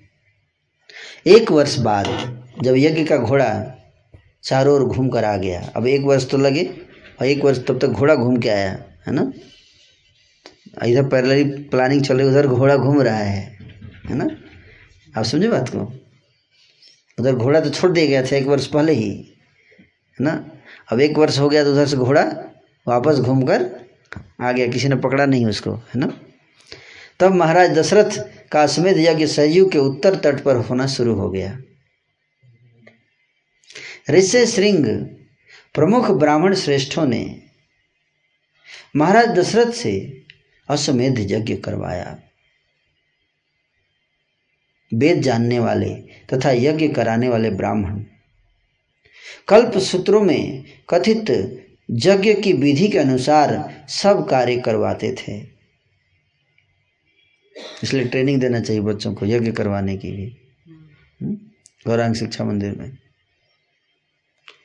प्रवर्ग्य और उपसद यज्ञ, कर्म, विशेष दोनों कर्म शास्त्र अनुसार विधिवत करके, बड़ी प्रसन्नता के साथ तत् तत् कर्मों में पूज्य देवताओं की पूजा ब्राह्मणों ने की। और दूसरे दिन श्रेष्ठ मुनियों ने प्रातः सवन यज्ञ विधि विशेष करके विधि पूर्वक इंद्र का भाग दिया और पाप दूर करने वाली सोमलता का रस निकालकर मध्याह्न सवन किया। ये यज्ञ की विधियाँ हैं, यज्ञ किया जा रहा है ना एक शुरू हो गया। फिर महाराज और ब्राह्मणों ने शास्त्र के अनुसार यथाविधि तीसरा सायं सवन किया। इस यज्ञ में किसी प्रकार की त्रुष्टि त्रुटि नहीं होने पाई।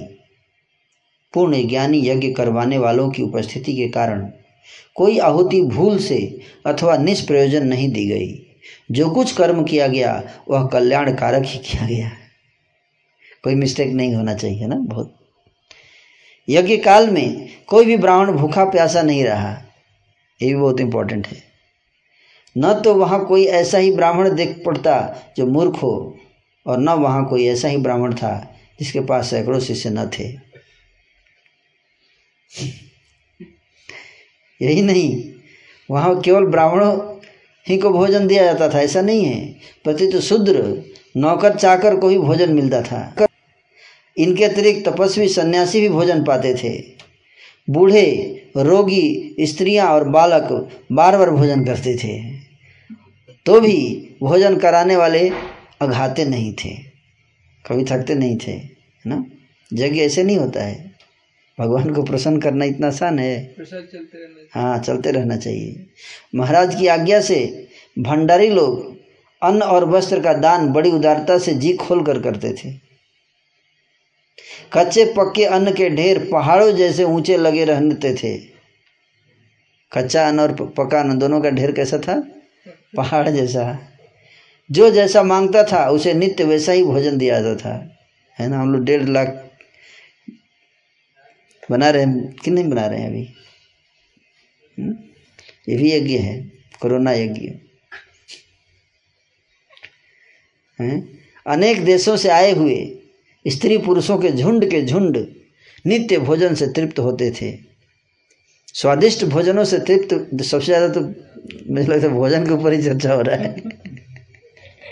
मतलब यज्ञ में भोजन बहुत इंपॉर्टेंट एलिमेंट है, इसे पता चलता है। स्वादिष्ट भोजनों से तृप्त हुए ब्राह्मणों के आशीर्वाद सूचक शब्द महाराज के चारों ओर से सुनाई पड़ते थे। ब्राह्मण को भोजन अच्छा होना चाहिए, इससे पता चलता है ना? तो उससे नेचुरल आशीर्वाद निकलता है।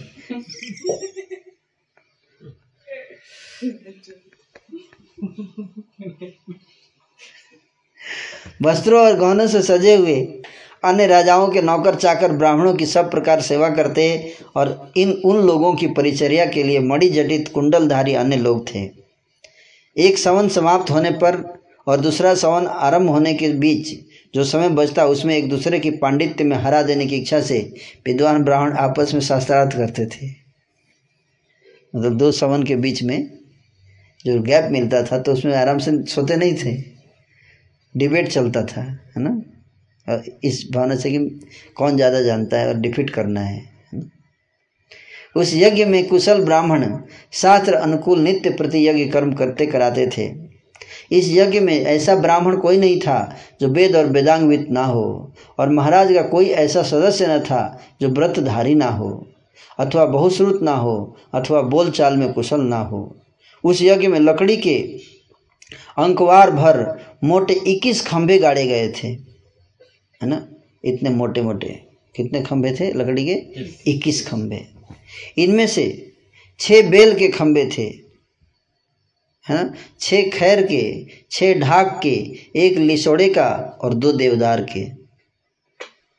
तो छः छः बारह छः अठारह, एक लिसोड़े का उन्नीस और दो देवदार के इक्कीस। यज्ञ कर्म में चतुर स्त्रियों ने, चतुर शास्त्रियों ने यज्ञशाला की शोभा बढ़ाने के लिए इन खंभों को सोने के पत्रों से मढ़वा दिया था। उन उन उन खंभों को सोने के सोने के प्लेट से मढ़वाया गया। कैसे? यज्ञ की व्यवस्था की जाती है, वो डिटेल में बता रहे हैं। इक्कीस खंभों, खंभे, इक्कीस इक्कीस अरणी इक्कीस इक्कीस अरती मुट्ठी, इक्कीस इसके इक्कीस मुट्ठी ऊँचे थे। कितनी ऊंचाई थी? इक्कीस मुट्ठी, है ना? हाथ की बंधी हुई मुट्ठी, ये इक्कीस मुट्ठी, ये एक होगा ना? ये एक, इसे इक्कीस जोड़ दीजिए। हाँ ऐसे इक्कीस, है ना? और सब कपड़ों से सजाए गए थे। यथा विधि शिल्पियों ने बना इनको बड़ी मजबूती से पृथ्वी में गाड़ा था जिससे हिले नहीं और ये खंभे बड़े चिकने और अठ पहलू बनाए गए थे। कैसे बनाए? अठ पहलू अठ पहलू मतलब ऑक्टागोनल हाँ ऑक्टागोनल।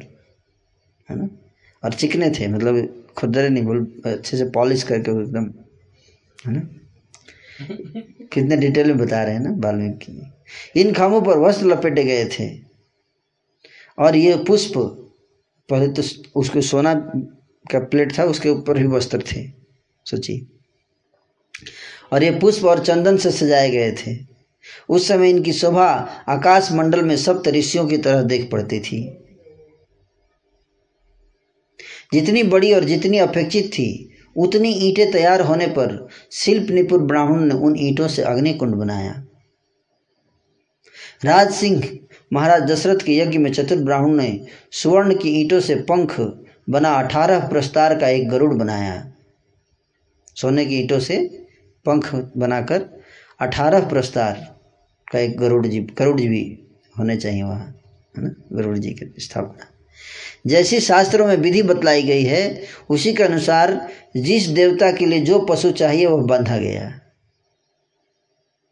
यथा विधि सर्प और पक्षी भी यज्ञशाला में लाए गए। ऋतिजों ने घोड़े और जलचर जंतु कच्छप आदि शास्त्र रीति के से यथास्थान बांधे लाकर कछुए को भी घोड़ा कछुआ सब। उन खंभों में तीन सौ पशु। कितने? तीन सौ पशु। खंभे किस लिए गाड़े गए थे? पशु को बांधने के लिए। उन खंभों में तीन सौ पशु और प्रत्येक दिशा में घूमकर आया हुआ महाराज का अति उत्तम घोड़ा बांधा गया। कौशल्या जी ने उस घोड़े की अच्छी तरह पूजा की और प्रसन्न हो तीन तलवारें तलवारों से उस घोड़े के टुकड़े किए। कितने? तीन तलवार से। फिर धर्म सिद्धि की कामना से कौशल्या जी उस मृत अश्व की रक्षा करने को एक रात स्व स्व स्पर्श की घृणा रहित मन से उसके पास रही। है ना? एक रात उसकी रक्षा करनी पड़ती है है ना? ऐसा बता रहे हैं ना?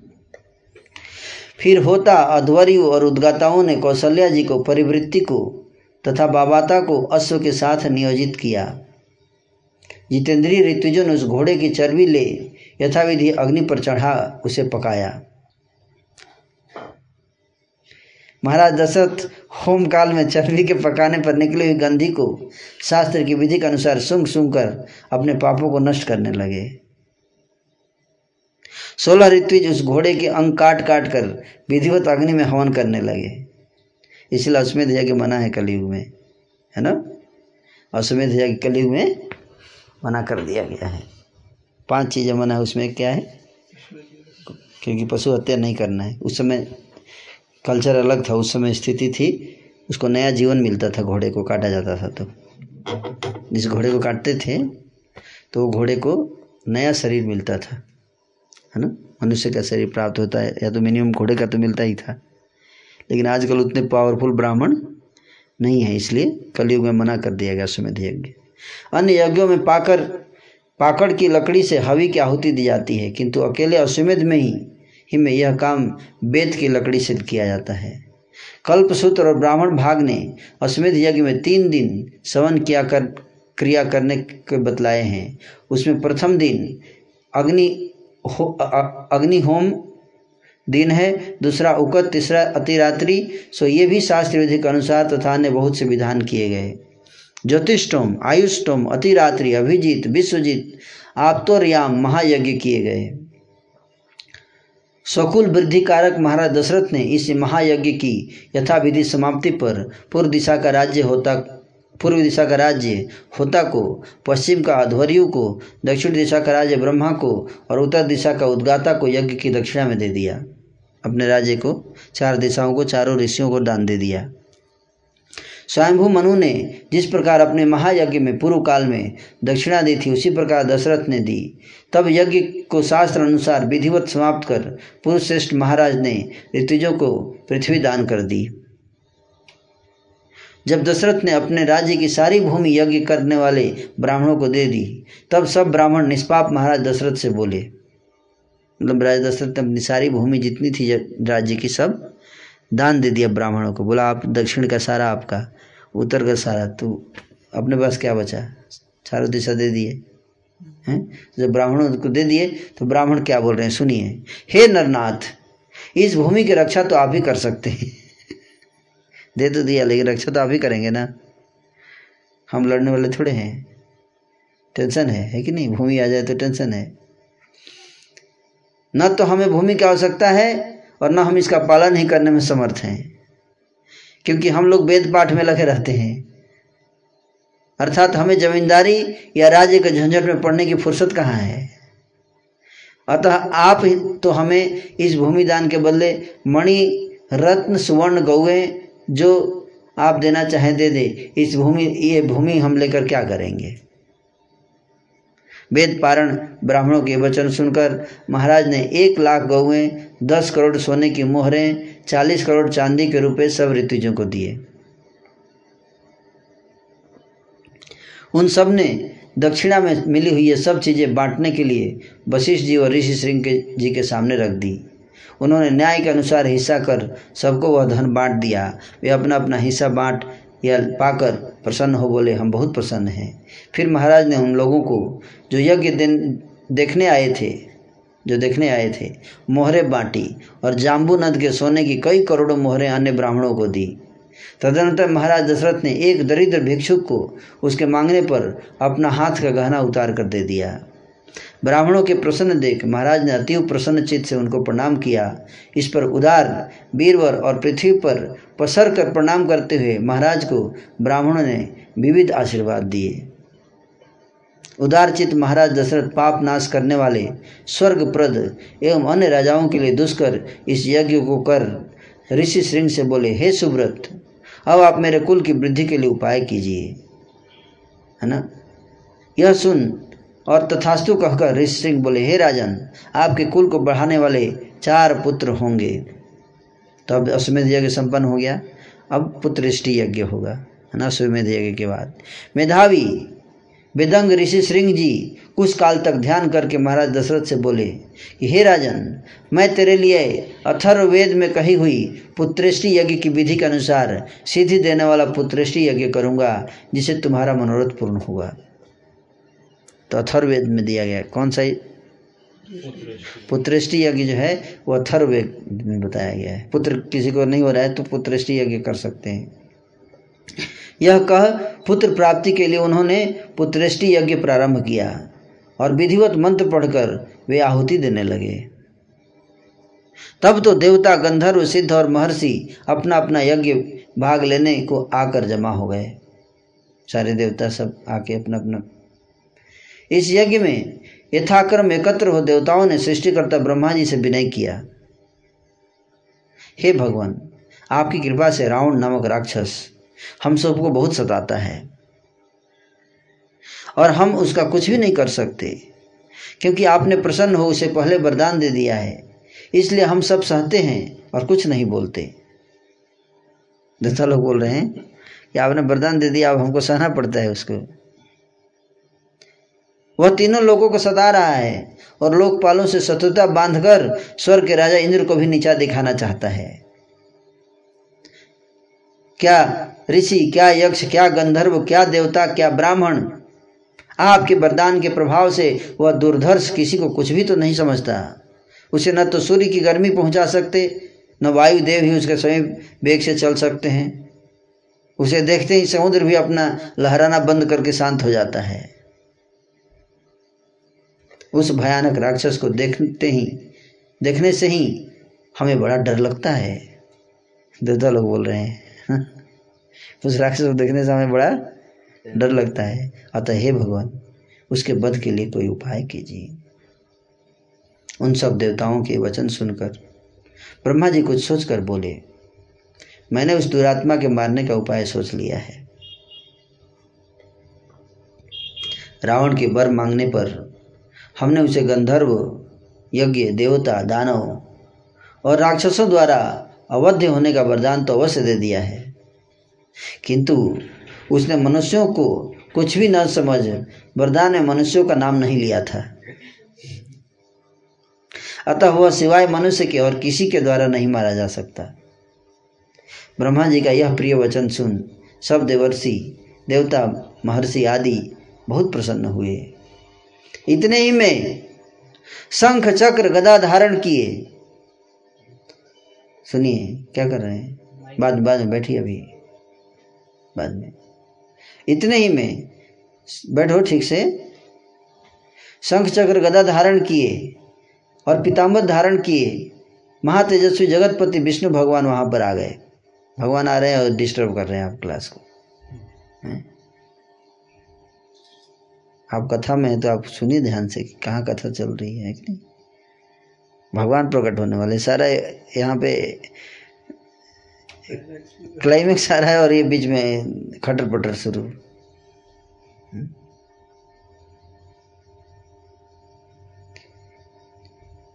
इतने ही में शंख चक्र गदा धारण किए और पितामह धारण किए। महातेजस्वी जगत पिता जगतपति विष्णु भगवान वहाँ पर आ गए। हरि बोल। हम्म, प्यारा है ना? जब विष्णु भगवान ब्रह्मा जी से मिलकर, कहाँ पे आए विष्णु भगवान? यज्ञ में नहीं, देवताओं के साथ, जब ब्रह्मा जी से बात चल रही थी वहाँ पे। जब विष्णु भगवान ब्रह्मा जी से मिलकर उनके पास बैठे, तब देवताओं ने बड़ी नम्रता के साथ उनकी स्तुति की और बोले, तम नियोक्षामहे विष्णु लोकानां हितकाम्यया। राज्ञो दशरथस्य त्वम् अयोध्याधिपते प्रभु। धर्मज्ञस्य, वदान्यस्य, महर्षि समतेजसः, तस्य भार्यासु तिसृषु हि श्रीकीर्तिमुपमासु च। विष्णुपुत्रत्वमागच्छ। कृत्वात्मानं चतुर्विधं तत्र त्वं मानुषो भूत्वा प्रवृद्धं लोककण्टकम्, अवध्यं दैवतैर्विष्णु। समरे जहि रावणं स हि देवान् स गन्धर्वान् सिद्धांश्च राक्षसो रावणो मूर्खो, वीर्योत्सेकेन बाधते, रीपयस्तु ततस्तेन गन्धर्वाप्सरसस्तथा।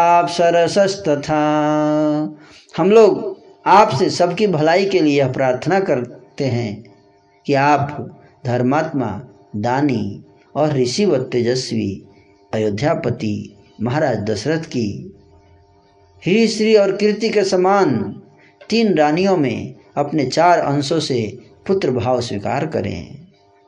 आप मनुष्य शरीर धारण कर महाअभिमानी लोक कंटक उस रावण को, जो हम देवताओं से भी अवध्य है युद्ध में परास्त कीजिए, क्योंकि वह मूर्ख राक्षस, रावण, देवता, गंधर्व, सिद्ध और मुनियों को अपने बल से बहुत सताता है। क्रीडन्ते नंदन बने क्रूरेण कीलहिंसिता, बधार्थ मायाता तस्य वै मुनि सह। देखिए, उस दुष्ट ने इंद्र के नंदनवन नामक उद्यान में क्रीड़ा करते हुए अनेक गंधर्वों तथा अप्सराओं को मार डाला। मर्डर कर देता था अप्सराओं को, गंधर्वों को। उसी को मरवाने के लिए हम यहाँ मुनियों सहित आए हैं।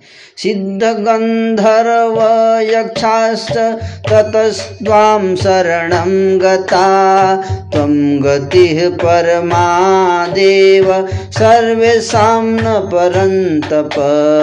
बधाय देवशत्रूणां, नृणां लोके मनः कुरु, एव मुक्तस्तु देवेषु। विष्णुस्त्री दस हम सिद्ध, गंधर्व और यक्षों सहित आपकी शरण में आए हैं। हे देव, हमारी दौड़ तो आप ही तक है। अतः आप देवताओं के शत्रु रावण का वध करने के लिए मनुष्य लोक में अवतीर्ण हो जाइए। इस प्रकार देवताओं ने भगवान विष्णु की स्तुति की। पितामहपुरोगास्तान् सर्वलोक नमस्कृत अब्रविचेदशान् सर्वान् समेतान् धर्मसंहितान् भजं त्यजत भद्रं वो हितार्थं जुधिरावणं सपुत्रपौत्रं सामात्यं समित्रज्ञातावान् बान्धवं हत्वा क्रूरं दूरात्मानं देवर्षीणां भयावहं दशवर्षसहस्राणि दशवर्षशतानि च। हे देवताओं, सर्व लोगों से नमस्कार किए जाने वाले अर्थात सर्व पूज्य भगवान विष्णु ने शरण आए हुए एकत्रित ब्रह्मादि देवताओं से कहा, हे देवताओं, तुम्हारा मंगल हो। अब डरो मत। तुम्हारे हित के लिए मैं रावण से लड़ूँगा। मैं पुत्र, पौत्र, मंत्री, मित्र, जाति वालों तथा बंधु बांधव सहित उस क्रूर, दुष्ट और देवताओं तथा ऋषियों के लिए भयप्रद रावण को मार कर और ग्यारह हज़ार वर्ष तक मृत्यु लोक में रहकर इस पृथ्वी का पालन करूँगा। सबसे लंबा अवतार मुझे लगता है यही है। है ना? ग्यारह हज़ार वर्ष तक। दस वर्ष सहस्राणी, दस वर्ष शतानी च। है ना? दस वर्ष शतानी च ग्यारह हज़ार वर्ष तक। एवं दत्त्वा वरं देव, देवानां विष्णुरात्मवान्, मानुषे चिन्तयामास जन्मभूमिमथात्मनः। ततः पद्मपलासाक्ष कृत्वात्मानं चतुर्विधं पीतरं रोचयामास तदा दशरथं नृपम्। इस प्रकार भगवान विष्णु देवताओं को वरदान दे, अपने जन्म लेने योग्य मनुष्य लोक में स्थान सोचने लगे। कहाँ जन्म लूँ मैं?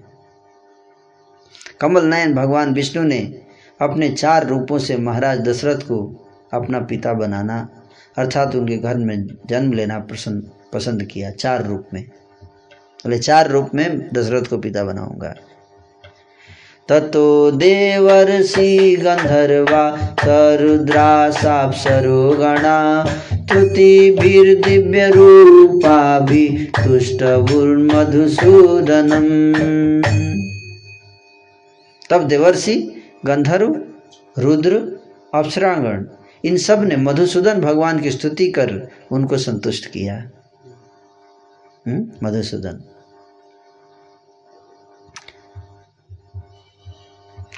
तमुद्धतं रावणम् उग्रतेशं प्रवृद्धदर्पं त्रिदशेश्वरद्वीपं पीरावणं साधु तपस्विकण्टकं तपस्विनामोधरतं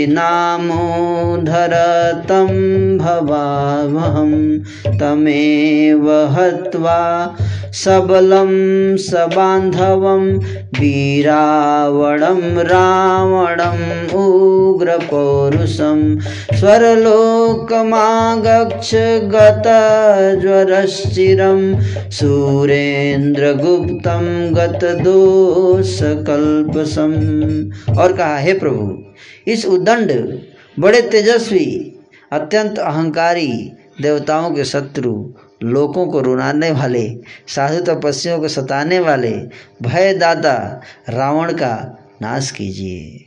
उन, उस लोगों को रुलाने रुलाने वाले और उग्र पशु पुरुषार्थी रावण को बंधु बांधव तथा सेना सहित मारकर और संसार के दुख को दूर कर इंद्रपालित तथा पाप एवं दोष शून्य स्वर्ग में पधारिए। इस प्रकार से बालकांड का पंद्रहवा सर्ग समाप्त हुआ।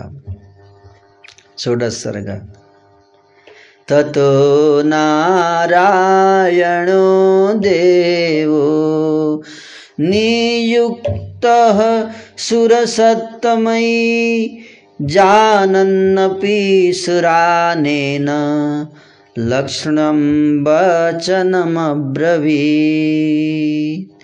देवताओं की स्तुति सुनकर सब जानने वाले साक्षात पर ब्रह्म नारायण देवताओं के सम्मान के लिए मधुर वचन बोले, हे देवताओं, यह तो बतलाओ कि उस राक्षस के राजा, उस राक्षसों के राजा और मुनियों के कंटक को हम किस उपाय से मारें? देवताओं से पूछ रहे हैं, कैसे मारूं मैं? उपाय बताओ। यह सुन देवताओं ने अब विष्णु से कहा, मनुष्य रूप में अवतीर्ण हो, रावण को युद्ध में मारिए। सही ते पे तपस तीव्रम दीर्घकालमन्हृदं जेन तुष्टो भवद् ब्रह्मा लोकक्रीलोकपूजितः। सन्तुष्टः प्रददौ तस्मै राक्षसाय वरं प्रभु नानाविधेभ्यो भूतेभ्यो भयं नान्यत्र मानुषात्। हे अरिंदम उसने बहुत दिनों तक कठोर तप करके लोक करता और लोक पूजित ब्रह्मा जी को प्रसन्न किया। किसने? हम्म?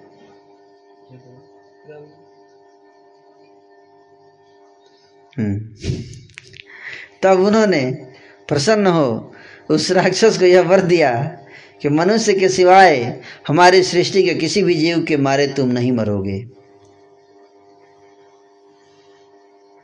वह मनुष्य को तुच्छ समझता था, अतः उसने मनुष्यों से भय रहना नहीं मांगा। मैं सोचा, मनुष्य से बोलूँगा, शर्म आ गया उसको, क्या आया मनुष्य, छोड़ दो मनुष्य को। उसको ऐसे ही देख लेंगे। ब्रह्मा जी के वर से वह गर्वित हो गया। इस समय वह तीनों लोगों को उजाड़ता है, स्त्रियों को पकड़ कर ले जाता है। अतः वह मनुष्य के हाथ ही से मर सकता है। देवताओं की इन बातों को सुनकर भगवान विष्णु ने महाराज दशरथ को अपना पिता बनाना पसंद किया।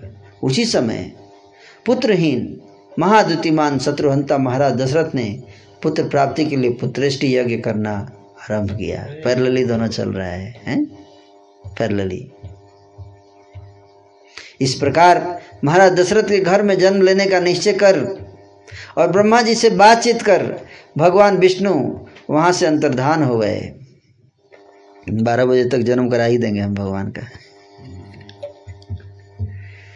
ततो वै यजमानस्य पावकादतुलप्रभं प्रादुर्भूतं महद्भूतं महावीर्यं महाबलं कृष्णं रक्ताम्बरं धरं रक्ताक्षं दुन्दुभिस्खरं स्निग्धहर्यक्षतनुजस्म श्रुप्रवरमूर्धजम् शुभ लक्षण संपन्नम दिव्याभरण भूषितम शैल श्रृंग समुच्छेदम दीप्त शार्दुल विक्रमम दिवाकर समाकारम दीप्तानल शिखोपम तप्त जाम्बून दमयीम राजा, राज राजतान तपरीक्षदाम उधर महाराज दशरथ के अग्निकुंड के अग्नि से महाबली अतुल प्रभाव वाला काले रंग का लाल वस्त्र धारण किए हुए। हुँ?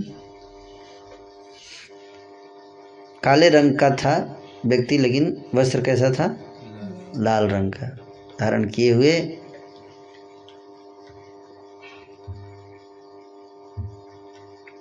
लाल रंग के मुँह वाला नगाड़े जैसा शब्द करता हुआ, सिंह के रोम जैसे रोम और मुछों वाला। रोंगटे कैसे थे? सिंह। के रोम जैसे। अग्निदेव का रूप का वर्णन कर रहे हैं ना? शुभ लक्षणों से युक्त सुंदर आभूषणों को धारण किए हुए पर्वत के शिखर के समान लंबा सिंह जैसी चाल वाला सूर्य के समान तेजस्वी और प्रज्वलित अग्नि शिखा की तरह रूप वाला दोनों हाथों में सोने की थाल में जो चांदी के ढकने से ढक्कन से ढका हुआ था पत्नी की तरह प्रिय और दिव्य खीर लिए हुए मुस्कुराता हुआ एक पुरुष निकला। वह महाराज दशरथ की ओर देखकर बोला, महाराज, मैं प्रजापति के पास से यहाँ आया हूँ। यह सुन महाराज दशरथ ने हाथ जोड़कर कहा, भगवान, आपका मैं स्वागत करता हूँ। कहिए, मेरे लिए क्या आ गया है? इस पर प्रजापति के भेजे उस मनुष्य ने फिर कहा, देवताओं का पूजन करने से आज तुमको यह पदार्थ मिला है।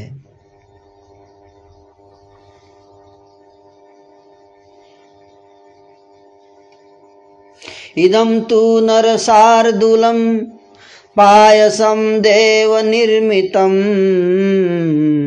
प्रजाकरं गृहाणत्वं धन्यम् आरोग्यवर्धनम्। हे नर शार्दुल यह देवताओं की बनाई हुई खीर है, जो संतान की देने वाली तथा धन और ऐश्वर्य की बढ़ाने वाली है। इसे आप लीजिए। देवताओं के द्वारा बनाया गया खीर, स्पेशल खीर। भार्याणाम अनुरूपाणाम अस्नितेति प्रयक्ष वै। तासु त्वं लप्स्यसे पुत्रान्। अदर्थम यजसे नृप। और इसको अपने अनुरूप रानियों को खिलाइए। इसके प्रभाव से आपकी रानियों के पुत्र उत्पन्न होंगे, जिसके लिए आपने यह यज्ञ किया है। तथेति नृपति प्रीत शिरसा प्रतिगृह्यताम पात्रिम देवान अंशपूर्णाम देवदत्ताम हिरणमयीम इस बात को सुन, महाराज दशरथ ने प्रसन्न हो उस देवताओं की बनाई हुई और भेजी हुई खीर से भरे सोने के पात्र को लेकर अपने माथे पर चढ़ाया। प्रणाम किए। अभिवाद्य च अद्भुतं प्रियदर्शनं मुदा परमया युक्तश्चकाराभिप्रदक्षिणीं तदनंतर उस अद्भुत एवं प्रिय दर्शन पुरुष को महाराज ने प्रणाम किया और परम प्रसन्न हो उसकी परिक्रमा की।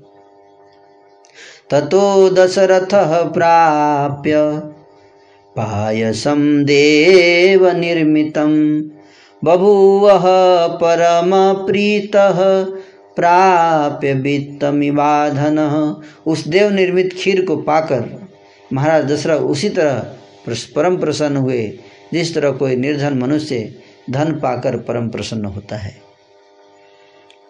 निर्धन मनुष्य को अगर धन मिल जाए तो क्या हाल होता है? प्रसन्न हो जाता है। ततस तत् अद्भुतम प्रख्यम भूतम परम स्फास्वरम संवर्तयित्वा तत्कर्म तत्रैवांतरधीयत वह महातेजस्वी अद्भुत पुरुष महाराज दशरथ को पायस पात्र देकर वहीं अंतर्धान हो गया। हर्षरश्मिभिरुद्योतं तस्यान्तः पुरमावभौ। शारदस्याभिरामस्य चन्द्रसेव नभोंसुभी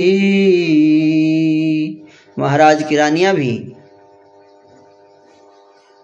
यह सुख संवाद सुन शरदकालीन चंद्रमा की किरणों से आकाश की भांति प्रसन्नता से खिल उठी, अर्थात शोभायमान हुई।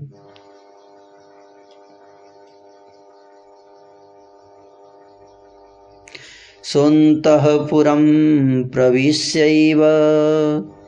कौसल्यादिम् अब्रवीत्, पायसं प्रति गृह्णीष्व पुत्रियं त्विदमात्मनः। महाराज दशरथ रनवास में गए और महारानी कौशल्या जी से यह बोले, लो, यह खीर है इससे तुमको पुत्र की प्राप्ति होगी। कौसल्याय नरपति पाय सार्धम ददौ तदा अर्धादर्ध ददौ चापि सुमित्रायै नराधिपः। तदनंतर महाराज दशरथ ने उस खीर में से आधी तो कौशल्या जी को और बची हुई आधी में से आधी सुमित्रा को दी। आधी कौशल्या फिर जो बाकी बच गया फिफ्टी परसेंट उसमें से ट्वेंटी फाइव किसको दिया सुमित्रा जी को। तो कितना बच गया? ट्वेंटी फाइव कई कैकेयी चावशिष्टार्धम ददौ पुत्रार्थकारणात्। प्रददौ चावशिष्टार्धं पायसस्यामृतोपमम्। अनुचिन्त्य सुमित्रायै पुनरेव महीपति। एवं तासां ददौ राजा भार्याणां पायसं पृथक। कुल खीर का आठवां हिस्सा। कितना? आठवां हिस्सा है। ना? मतलब साढ़े बारह परसेंट। बाकी जो पच्चीस बच गया था उसका आधा साढ़े बारह हुआ ना आठवां कैकेयी को दिया? और उस अमृतोपम खीर का बचा हुआ आठवां भाग कुछ सोचकर फिर सुमित्रा को दे दिया। किसको? सुमित्रा को दे दिया।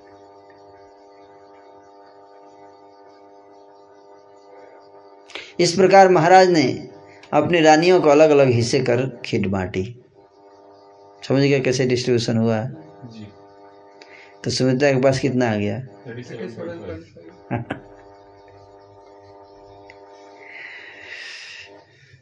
उस खीर को खाकर महाराज की कौशल्या आदि सुंदरी रानियाँ बहुत प्रसन्न हुई। और इसको थोड़ा देख लीजिए एक बार। हम्म? क्या हो गया?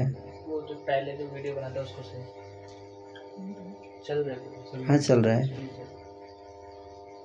दिख नहीं रहा है। चल रही रहा है उस खीर को खाकर महाराज की कौशल्या आदि सुंदर रानियाँ बहुत प्रसन्न हुई। हम्म, आपको दिख रहा है ना? मेरे को नहीं दिख रहा। है, चल। और अपने को अत्यंत भाग्यवती माना। हम्म, तदनंतर उन उत्तम रानियों ने महाराज की पृथक दी हुई खीर खाकर अग्नि और सूर्य के समान तेज वाले गर्भ से धारण किए।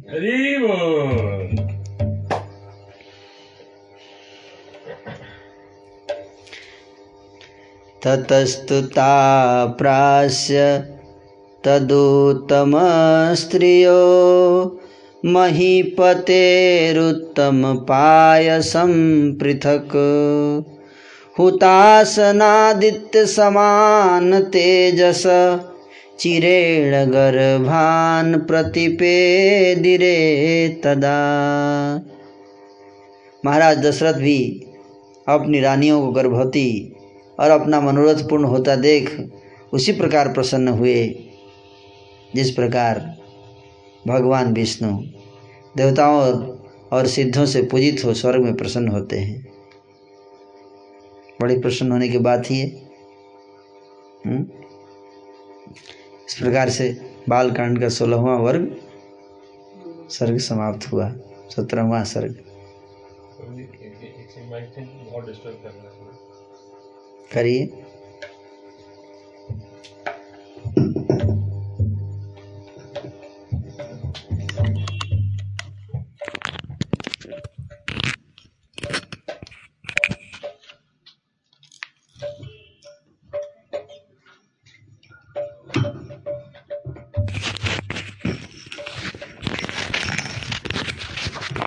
बारह बजे तक जन्म कराना है।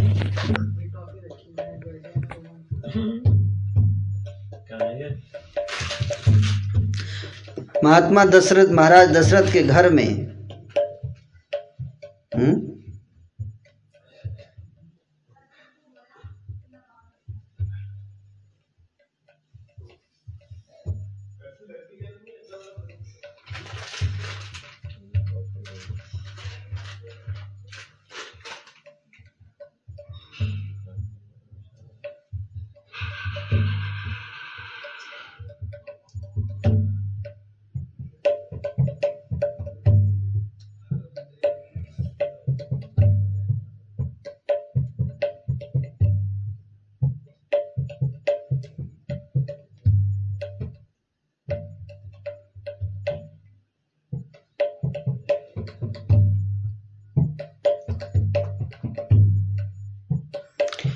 महात्मा महाराज दशरथ के घर में भगवान विष्णु को पुत्र रूप से अवतीर्ण होते देख ब्रह्मा जी ने सब देवताओं से कहा, सत्यसंध, वीर और सबका हित चाहने वाले देवताओं, भगवान विष्णु की सहायता के लिए तुम लोग भी बलवान काम रूपी जैसा चाहे वैसा रूप बनाकर माया को जानने वाले, वेग में पवन के समान, नितिज्ञ, बुद्धिमान, पराक्रम में विष्णु के ही समान, जिनको कोई मार न सके, उद्यमी, दिव्य शरीर वाले, अस्त्र विद्या में निपुण और देवताओं के सदृश बानरों को, अप्सराओं, गंधर्व की स्त्रियों और यक्षों एवं नागों की कन्याओं, ऋक्षियों, विद्याधरियों, किन्नरियों और बानरियों से उत्पन्न करो। मतलब कि देवताओं को उत्पन्न करो, है ना? देवताओं के समान बानरों को, है ना? मतलब इन सब चीज़ों के से युक्त, इन गुणों से युक्त बानर को प्रकट करो। किससे किससे पढ़कर करना है? अप्सराओं के गर्भ से, गंधर्व के गर्भ से। अप्सरा और गंधर्व की स्त्रियों के और यक्षों और नागों की कन्याओं के गर्भ से, ऋक्षियों के गर्भ से, विद्याधरियों, किन्नरियों और बानरियों से उत्पन्न करो। हुँ? मैंने भी पहले भालुओं में श्रेष्ठ जामवान नामक ऋक्ष को पैदा किया था। है ना? कौन बोल रहे हैं? ब्रह्मा जी कि मैंने भी पहले ऋक्षियों से ऋक्षियों बोले तो मतलब ऋक्ष ऋक्ष से मैंने जामवान को प्रकट किया था। है ना? वह जमुहाई लेते समय मेरे मुख से सहसा निकल पड़ा था। जमुहाई ले रहे थे तो निकल गया था। कौन? जामुन। तो इसलिए उनका नाम क्या पड़ा? जाम्बवान जानते थे बात। जमाई लेते समय हैं? रिक्श को पैदा किया था ये रिक्श नहीं आई। रिक्श पैदा किए थे बिना अपने मुँह से ही पैदा किए थे रिक्श नहीं। वो बाकी लोगों को बोले कि रिक्शियों से पैदा करो खुद नहीं। ब्रह्मा जी के इस आज्ञा अनुसार ऋक्षो सिद्धो चारणों विद्याधरों और नागों ने बानर रूपी पुत्रों को उत्पन्न किया। नाग ने भी बानर को उत्पन्न किया। सोचिए। कह रहे हैं कि ब्रह्मा जी के आदेश के अनुसार ऋक्षों सिद्धों चारणों और विद्याधरों और नागों ने बानर रूपी पुत्रों को उत्पन्न किया। तो जितने बानर थे, भगवान की सेना में कौन थे? सारे देवता थे। अब किसने किसको उत्पन्न किया? सुनिए। इंद्र ने महेंद्र अचल की तरह बाली को प्रकट किया। इंद्र के पुत्र कौन थे? बाली। सूर्य ने सुग्रीव को बृहस्पति ने तार जो सब बानरों में मुख्य और अति चतुर था। तार जा, जानते थे नाम तार का? तार। तार नाम का बानर बानर। कुबेर ने गंधमादन नाम के बानर प्रकट किए। विश्वकर्मा ने नल को प्रकट किया। अग्नि ने नील जो अग्नि के समान ही तेजस्वी था। और तेजस यश और पराक्रम में जो अपने पिता से भी बढ़कर था। आश्विनी कुमारों ने, आश्विनी कुमारों ने मैंद और द्विविड़ द्विविड़ द्विविड़ को प्रकट किया किसने? आश्विनी कुमार ने। मैद और मैद और द्विविड़, हैं? वरुण ने सुसेण को, मेघ ने सरभ और पवन ने हनुमान नामक बानर उत्पन्न किया। इनकी देह वज्र के समान दृढ़ थी और ये बेग में गरुड़ के समान थे। हनुमान जी बुद्धि और पराक्रम में अन्य सब बानरों से बढ़ चढ़कर थे। इनके अतिरिक्त हज़ारों और भी बंदर रावण के वध के लिए उत्पन्न किए गए। जितने वानर उत्पन्न हुए, वे सब के सब अत्यंत बलवान, स्वेच्छाचारी, गज और भूधराकार शरीर वाले थे। भूधराकार मतलब पहाड़ पहाड़ जैसा शरीर था उनका, ना? अत्यंत बलवान थे। हाथी का जैसा शरीर था, किसी का किसी का पहाड़ जैसा था। रीछ, बंदर, लंगूर सब ऐसे ही थे। कोई रीछ का रूप था, किसी का बंदर का, किसी का लंगूर का। जिस देवता का जैसा रूप बेस व पराक्रम था, उनके अलग अलग वैसे वैसे ही पुत्र भी हुए, है ना? बल्कि इन योनियों में विशेष पराक्रमी हुए। इनमें से कोई तो लंगुरनी से कोई रिछनियों से, कोई किन्नरियों से उत्पन्न हुआ। यशस्वी देवता, ऋषि, गंधर्व, उरग, यक्ष, नाग, किन्नर, विद्याधर आदि ने हज़ारों हिष्ट पुष्ट पुत्र उत्पन्न किए। ये सब बानर बड़े भारी डिल डॉल के थे और दर्प तथा बल में सिंह और शार्दुल के समान थे। सब के सब शिलाग्रों, परतों, नखों और दांतों से प्रहार करने वाले तथा सब अस्त्रों को चलाने में पंडित थे। शरीर भले जो भी हो, लेकिन अस्त्र सारे, धनुष, बाण सब चलाते थे। ब्रह्मास्त्र सब चला सकते थे, है ना? शरीर अलग अलग था, वो तो। ये लोग बड़े बड़े पर्वतों को हिला देने वाले थे। बड़े बड़े जमे हुए पेड़ों को उखाड़ देने वाले और अपने बेग से समुद्र को भी विचलित करने वाले थे। देवता थे ना सारे? ये अपने पैर के प्रहार से पृथ्वी को फोड़ने वाले, समुद्र के पार जाने वाले आकाश में उड़ने वाले और बादलों को भी पकड़ने वाले थे। ये बानर जंगलों में घूमने वाले, मदमस्त हाथियों को पकड़ने वाले और किलकारी मारकर आकाश में उड़ते हुए पक्षियों को गिराने की समर्थ रखने वाले थे। जानते थे बात? हैं? हाथी को भी पकड़ लेते थे बानर, ऐसे बानर थे। इस प्रकार काम रूपी बानरों की उत्पत्ति हुई है। वे ऐसे महाबली लाखों बानरों के युद्धों की उत्पत्ति युद्धपति हुए। हैं, कामरूपी। एक का नाम था कामरूपी। इन प्रधान युद्ध, इन प्रधान युद्धों के, से अनेकों वीर। हैं, ये सारे बानर थे और इनके अंदर में बहुत सारे सबॉर्डिनेट बानर हेड बानर, है ना? और सबॉर्डिनेट बानर थे यूथ प्रधान युद्धों से अनेक वीर युद्ध युद्धों श्रेष्ठ बानर उत्पन्न हुए। इनमें से हज़ारों रिछवान पर्वत के शिखरों पर और शेष बानर जगह जगह पर्वतों और घनों और वनों में बसने लगे। कुछ पर्वत के शिखर पर, कुछ वन में, नाना जगह जहाँ जहाँ अपना जन्म लेके पड़े हुए थे जंगल में, वन में। है ना? सूर्यपुत्र सुग्रीव और इंद्रपुत्र बाली, इन दोनों भाइयों के पास ये सब बानर रहने लगे। ये हेड बन गए, सुग्रीव और बाली। सारे बानर इनके अंडर में आ गए। और बहुतों ने नल, नील, हनुमान तथा अन्य युद्धपतियों का सहारा लिया। वे सब गरुड़ के समान बलवान और युद्ध में कुशल थे। वे सब बानर घूमते हुए सिंह, व्याघ्र और सांपों को भी मर्दन करने लगे। महाबली और महाबाहु बाली अपने विपुल विक्रम और अपनी भुजाओं के बल से बंदर, रीछ और लंगूरों का पालन करने लगा। उन सूरवीर कपियों से, जिनके विविध प्रकार के रूप रंग थे, पर्वत, वन, समुद्र और पृथ्वी के अनेक स्थान परिपूर्ण भर गए। मेघों और पर्वतों के समान भीम शरीर वाले महाबली, जो युथप बंदर श्री रामचंद्र जी की सहायता के लिए उत्पन्न हुए थे, उनसे सारी पृथ्वी भर गई। महाराज दशरथ का सुमेध यज्ञ समाप्त होने पर देवता अपना अपना भाग लेकर अपने अपने स्थान को चले गए।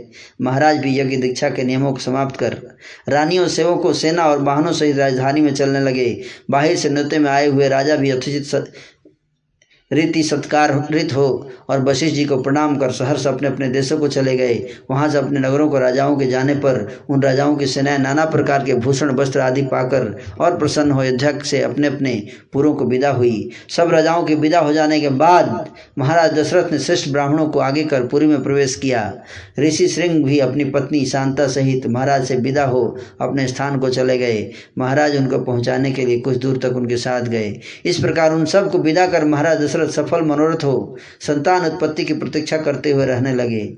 यज्ञ होने के दिन से जब छह ऋतुएँ बीत चुकी, कितना? जिस दिन यज्ञ हुआ था, उस दिन के बाद से छह ऋतु मतलब बारह महीना। बारह महीना बीत गया और बारहवा महीना लगा। तब चैत्र मास की नौमी तिथि को ततो यज्ञे समाप्ते तु ऋतूनां पटसमत्ययु ततश्च द्वादशे मासे चैत्रे नामगिके तिथौ। चैत्र मास की नौमी तिथि को नक्षत्रे दिति दैवत्ये स्वोच संस्थे पुपञ्चसु ग्रहेषु कर्कटे लग्ने वाक्पता बिंदुना सह। नौमी तिथि को पुनर्वसु नक्षत्र में। कौन सा नक्षत्र? पुनर्वसु। सूर्य मंगल शनि बृहस्पति और शुक्र के उच्च स्थानों में प्राप्त होने पर अर्थात क्रमशः मेष मकर तुला कर्क और मीन राशि में आने पर। और जब चंद्रमा बृहस्पति के साथ हो गए, तब कर्क लग्न के उदय होते ही प्रोद्यमाने जगन्नाथम सर्वलोक नमस्कृतम कौसल्या जनयद्रामम दिव्य लक्षण संयुतम। सर्ववंद्य जगत के स्वामी दिव्य लक्षणों से युक्त श्री रामचंद्र जी का जन्म कौशल्या जी के गर्भ से हुआ। ये बारह बज गया लीला हो गई। एग्जैक्ट बारह बज गया मेरी लैपटॉप में। है ना? विष्णुरर्धं महाभागं पुत्रमैक्ष्वाकवर्धनं कौसल्यासु शुभे तेन पुत्रेणामित तेजसा यथा वरेण देवानाम् अदितिवर्जपाणिना भरतो नाम कैकेयां जज्ञे सत्यपराक्रमः। इक्ष्वाकु वंश को बढ़ाने वाले विष्णु भगवान का आधा भाग कौशल्या के गर्भ से पुत्र रूप में उत्पन्न हुआ।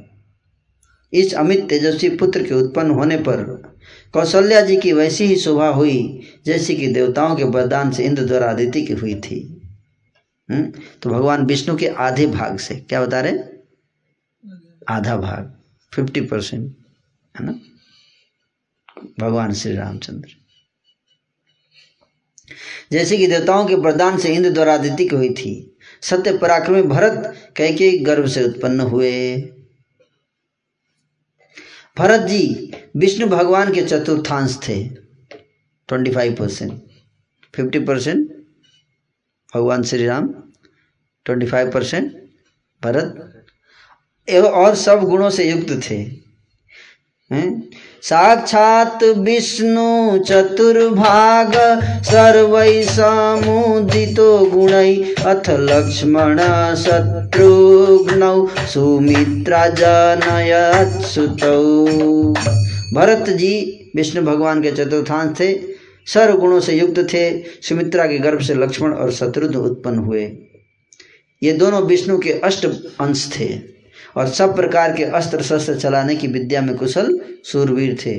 पुण्य नक्षत्र और मीन लग्न में सदा प्रसन्न रहने वाले भरत जी का जन्म हुआ पुष्य नक्षत्र और मीन लग्न में। हम्म, थोड़ा सा डिफरेंस था है ना? शैलेषा नक्षत्र और कर्क लग्न में सूर्योदय के समय लक्ष्मण शत्रुघ्न का जन्म हुआ। इन दोनों का एक साथ हुआ था थोड़ा डिफरेंस है ना? एक साथ नहीं चारों का जन्म हुआ थोड़ा थोड़ा अंतराल पे। महाराज के चारों पुत्र पृथक पृथक गुणों वाले पैदा हुए। चारों पुत्र गुणवान और पूर्व, पूर्वा और उत्तरा भाद्रपद नक्षत्रों के तुल्य कांति युक्त थे। इनके जन्म के समय गंधर्वों ने मधुर गान किया। अप्सराएँ नाची, देवताओं ने बाजे बजाए और आकाश से पुष्पों की वर्षा हुई। इस प्रकार अयोध्या में बड़ी धूमधाम से उत्सव मनाया गया और लोगों की बड़ी भीड़ हुई।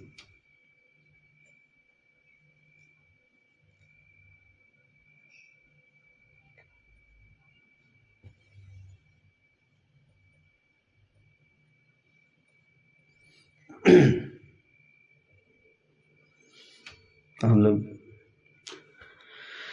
इस प्रकार से भगवान श्री रामचंद्र का अवतार प्रकट हुआ। और कहते हैं कि अयोध्या में घर घर आनंद की बधाई बजने लगी। हम्म? रथयाश्च जन संबाध नट बजा रही थी। इस उत्सव में महाराज दशरथ ने सुत मागध और बंदी गणों को पारितोषिक यानी सिरोपा, सिरोण और ब्राह्मणों को धन और बहुत सी गौएँ दी। बारहवें दिन चारों शिष्यों का नाम संस्करण संस्कार किया गया।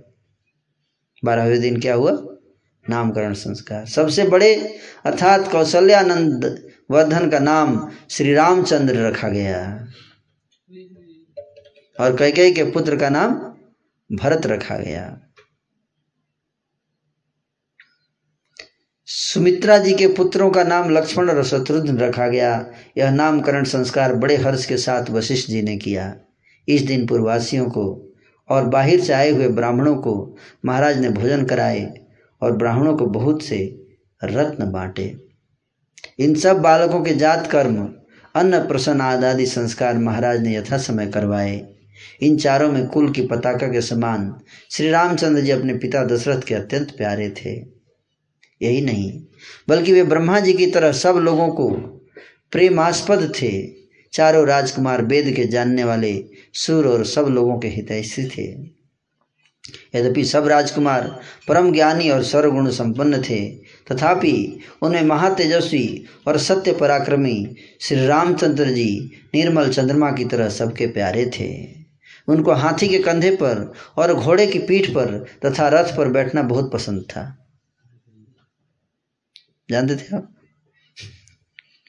भगवान श्री रामचंद्र जी को हाथी के कंधे पर, घोड़े की पीठ पर और रथ पर बैठना बहुत पसंद था। इसलिए उनको हाथी के आप गिफ्ट कर सकते हैं। अर्थात हाथी, घोड़ा और रथ स्वयं हाँकने का शौक था। वे धनुर्विद्या में निपुण थे और सदा पिता की सेवा में लगे रहते थे। लक्ष्मी के बढ़ाने वाले लक्ष्मण जी लड़कपन से ही अपने लोक हितैषी अथवा लोकाभिराम ज्येष्ठ भाता श्री रामचंद्र जी की आज्ञा में सदा रहते थे और श्री रामचंद्र जी को अपने शरीर से बढ़कर चाहते थे। लक्ष्मी से संपन्न लक्ष्मण जी को श्री रामचंद्र जी अपना दूसरा प्राण ही मानते थे और इतना चाहते थे कि बिना उनके न तो सोते और न कोई मिठाई ही खाते थे। है ना? लक्ष्मण के बिना सोते नहीं थे और मिठाई भी नहीं खाते थे। जब तक लक्ष्मण नहीं आ जाएगा, मिठाई रखी रहेगी, साथ में खाएँगे। जब श्री रामचंद्र जी घोड़े पर सवार होकर शिकार खेलने जाते, तब लक्ष्मण जी धनुष हाथ में ले उनके पीछे पीछे हो लिया करते थे।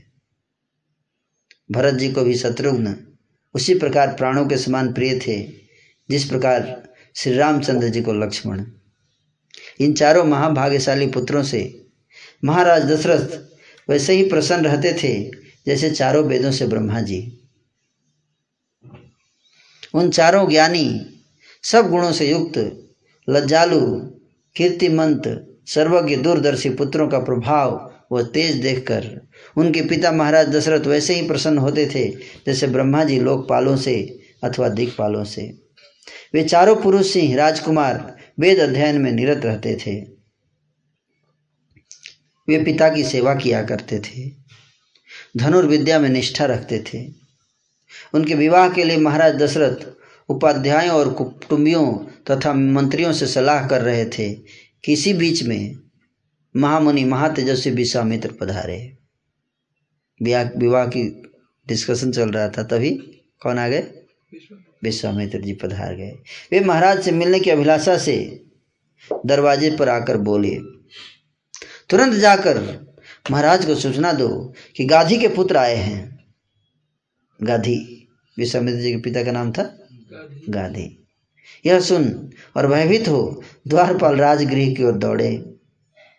विश्वामित्र जी के कहने पर उन्होंने बड़े आदर के साथ राजभवन में जाकर विश्वामित्र जी के आने का संवाद महाराज दशरथ से निवेदन किया, उनका आगमन सुन महाराज प्रसन्न हो और वशिष्ठ जी को साथ ले विश्वामित्र जी से मिलने। उसी प्रकार गए, जिस प्रकार ब्रह्मा जी से मिलने इंद्र जाते हैं।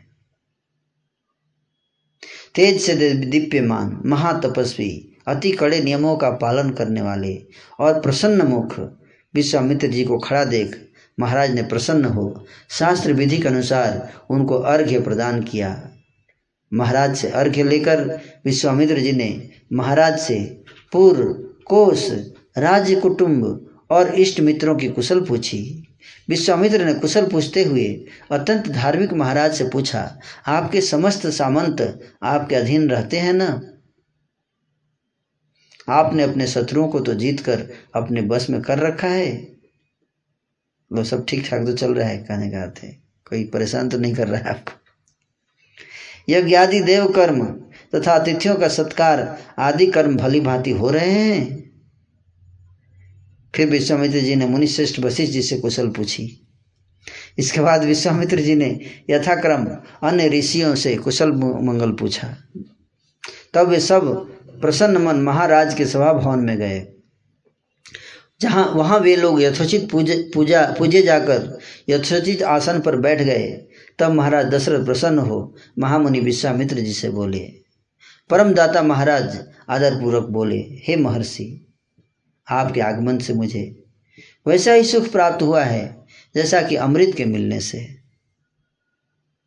सुखती हुई खेती को वर्षा होने से, अपुत्रक को पुत्र के जन्म से और टोटा उठाने वाले को लाभ होने से सुख प्राप्त होता है। हे महामुनि मैं आपका सहर्ष स्वागत करता हूँ। कहिए, मेरे लिए क्या आ गया है? आपकी कृपा दृष्टि मेरे ऊपर पड़ने से मैं सुपात्र और धार्मिक बन गया। आज मेरा जन्म सफल हुआ, मेरा जीवन सुजीवन हुआ। आप प्रथम जब राजऋषि थे, तभी आप बड़े तेजस्वी थे। फिर अब तो आप ब्रह्मर्षि पदवी को प्राप्त होने से सब प्रकार से मेरे लिए अत्यंत पूज्य हो गए हैं। आपका आगमन अति पवित्र और अद्भुत होने से आपके शुभ दर्शन कर मेरा शरीर भी पवित्र हो गया। आप जिस काम के लिए पधारे हो, वह बतलाइए। मैं चाहता हूँ कि आपकी सेवा कर मैं अनुग्रहित हूँ हे कौशिक, आप किसी बात के लिए संकोच ना करें। मैं आपके सब कार्य करूँगा, क्योंकि आप तो मेरे देवता हैं। ब्रह्मर्षि, आपके पधारने से मेरा मन भाग्य, मानो भाग्य जाग गया और बड़ा पुण्य हुआ है। महाराज दशरथ की इन हृदय को सुख देने वाले शास्त्र अनुमोदित और विनम्र वचन सुनकर बड़े यशस्वी और सर्वगुण संपन्न महर्षि विश्वामित्र जी परम प्रसन्न हुए। इस प्रकार से अठारहवा सर्ग समाप्त हुआ। अब आगे जो है, वो शाम में बताया जाएगा। हरे कृष्णा हरे कृष्णा कृष्णा कृष्णा, हरे हरे हरे राम हरे राम राम राम।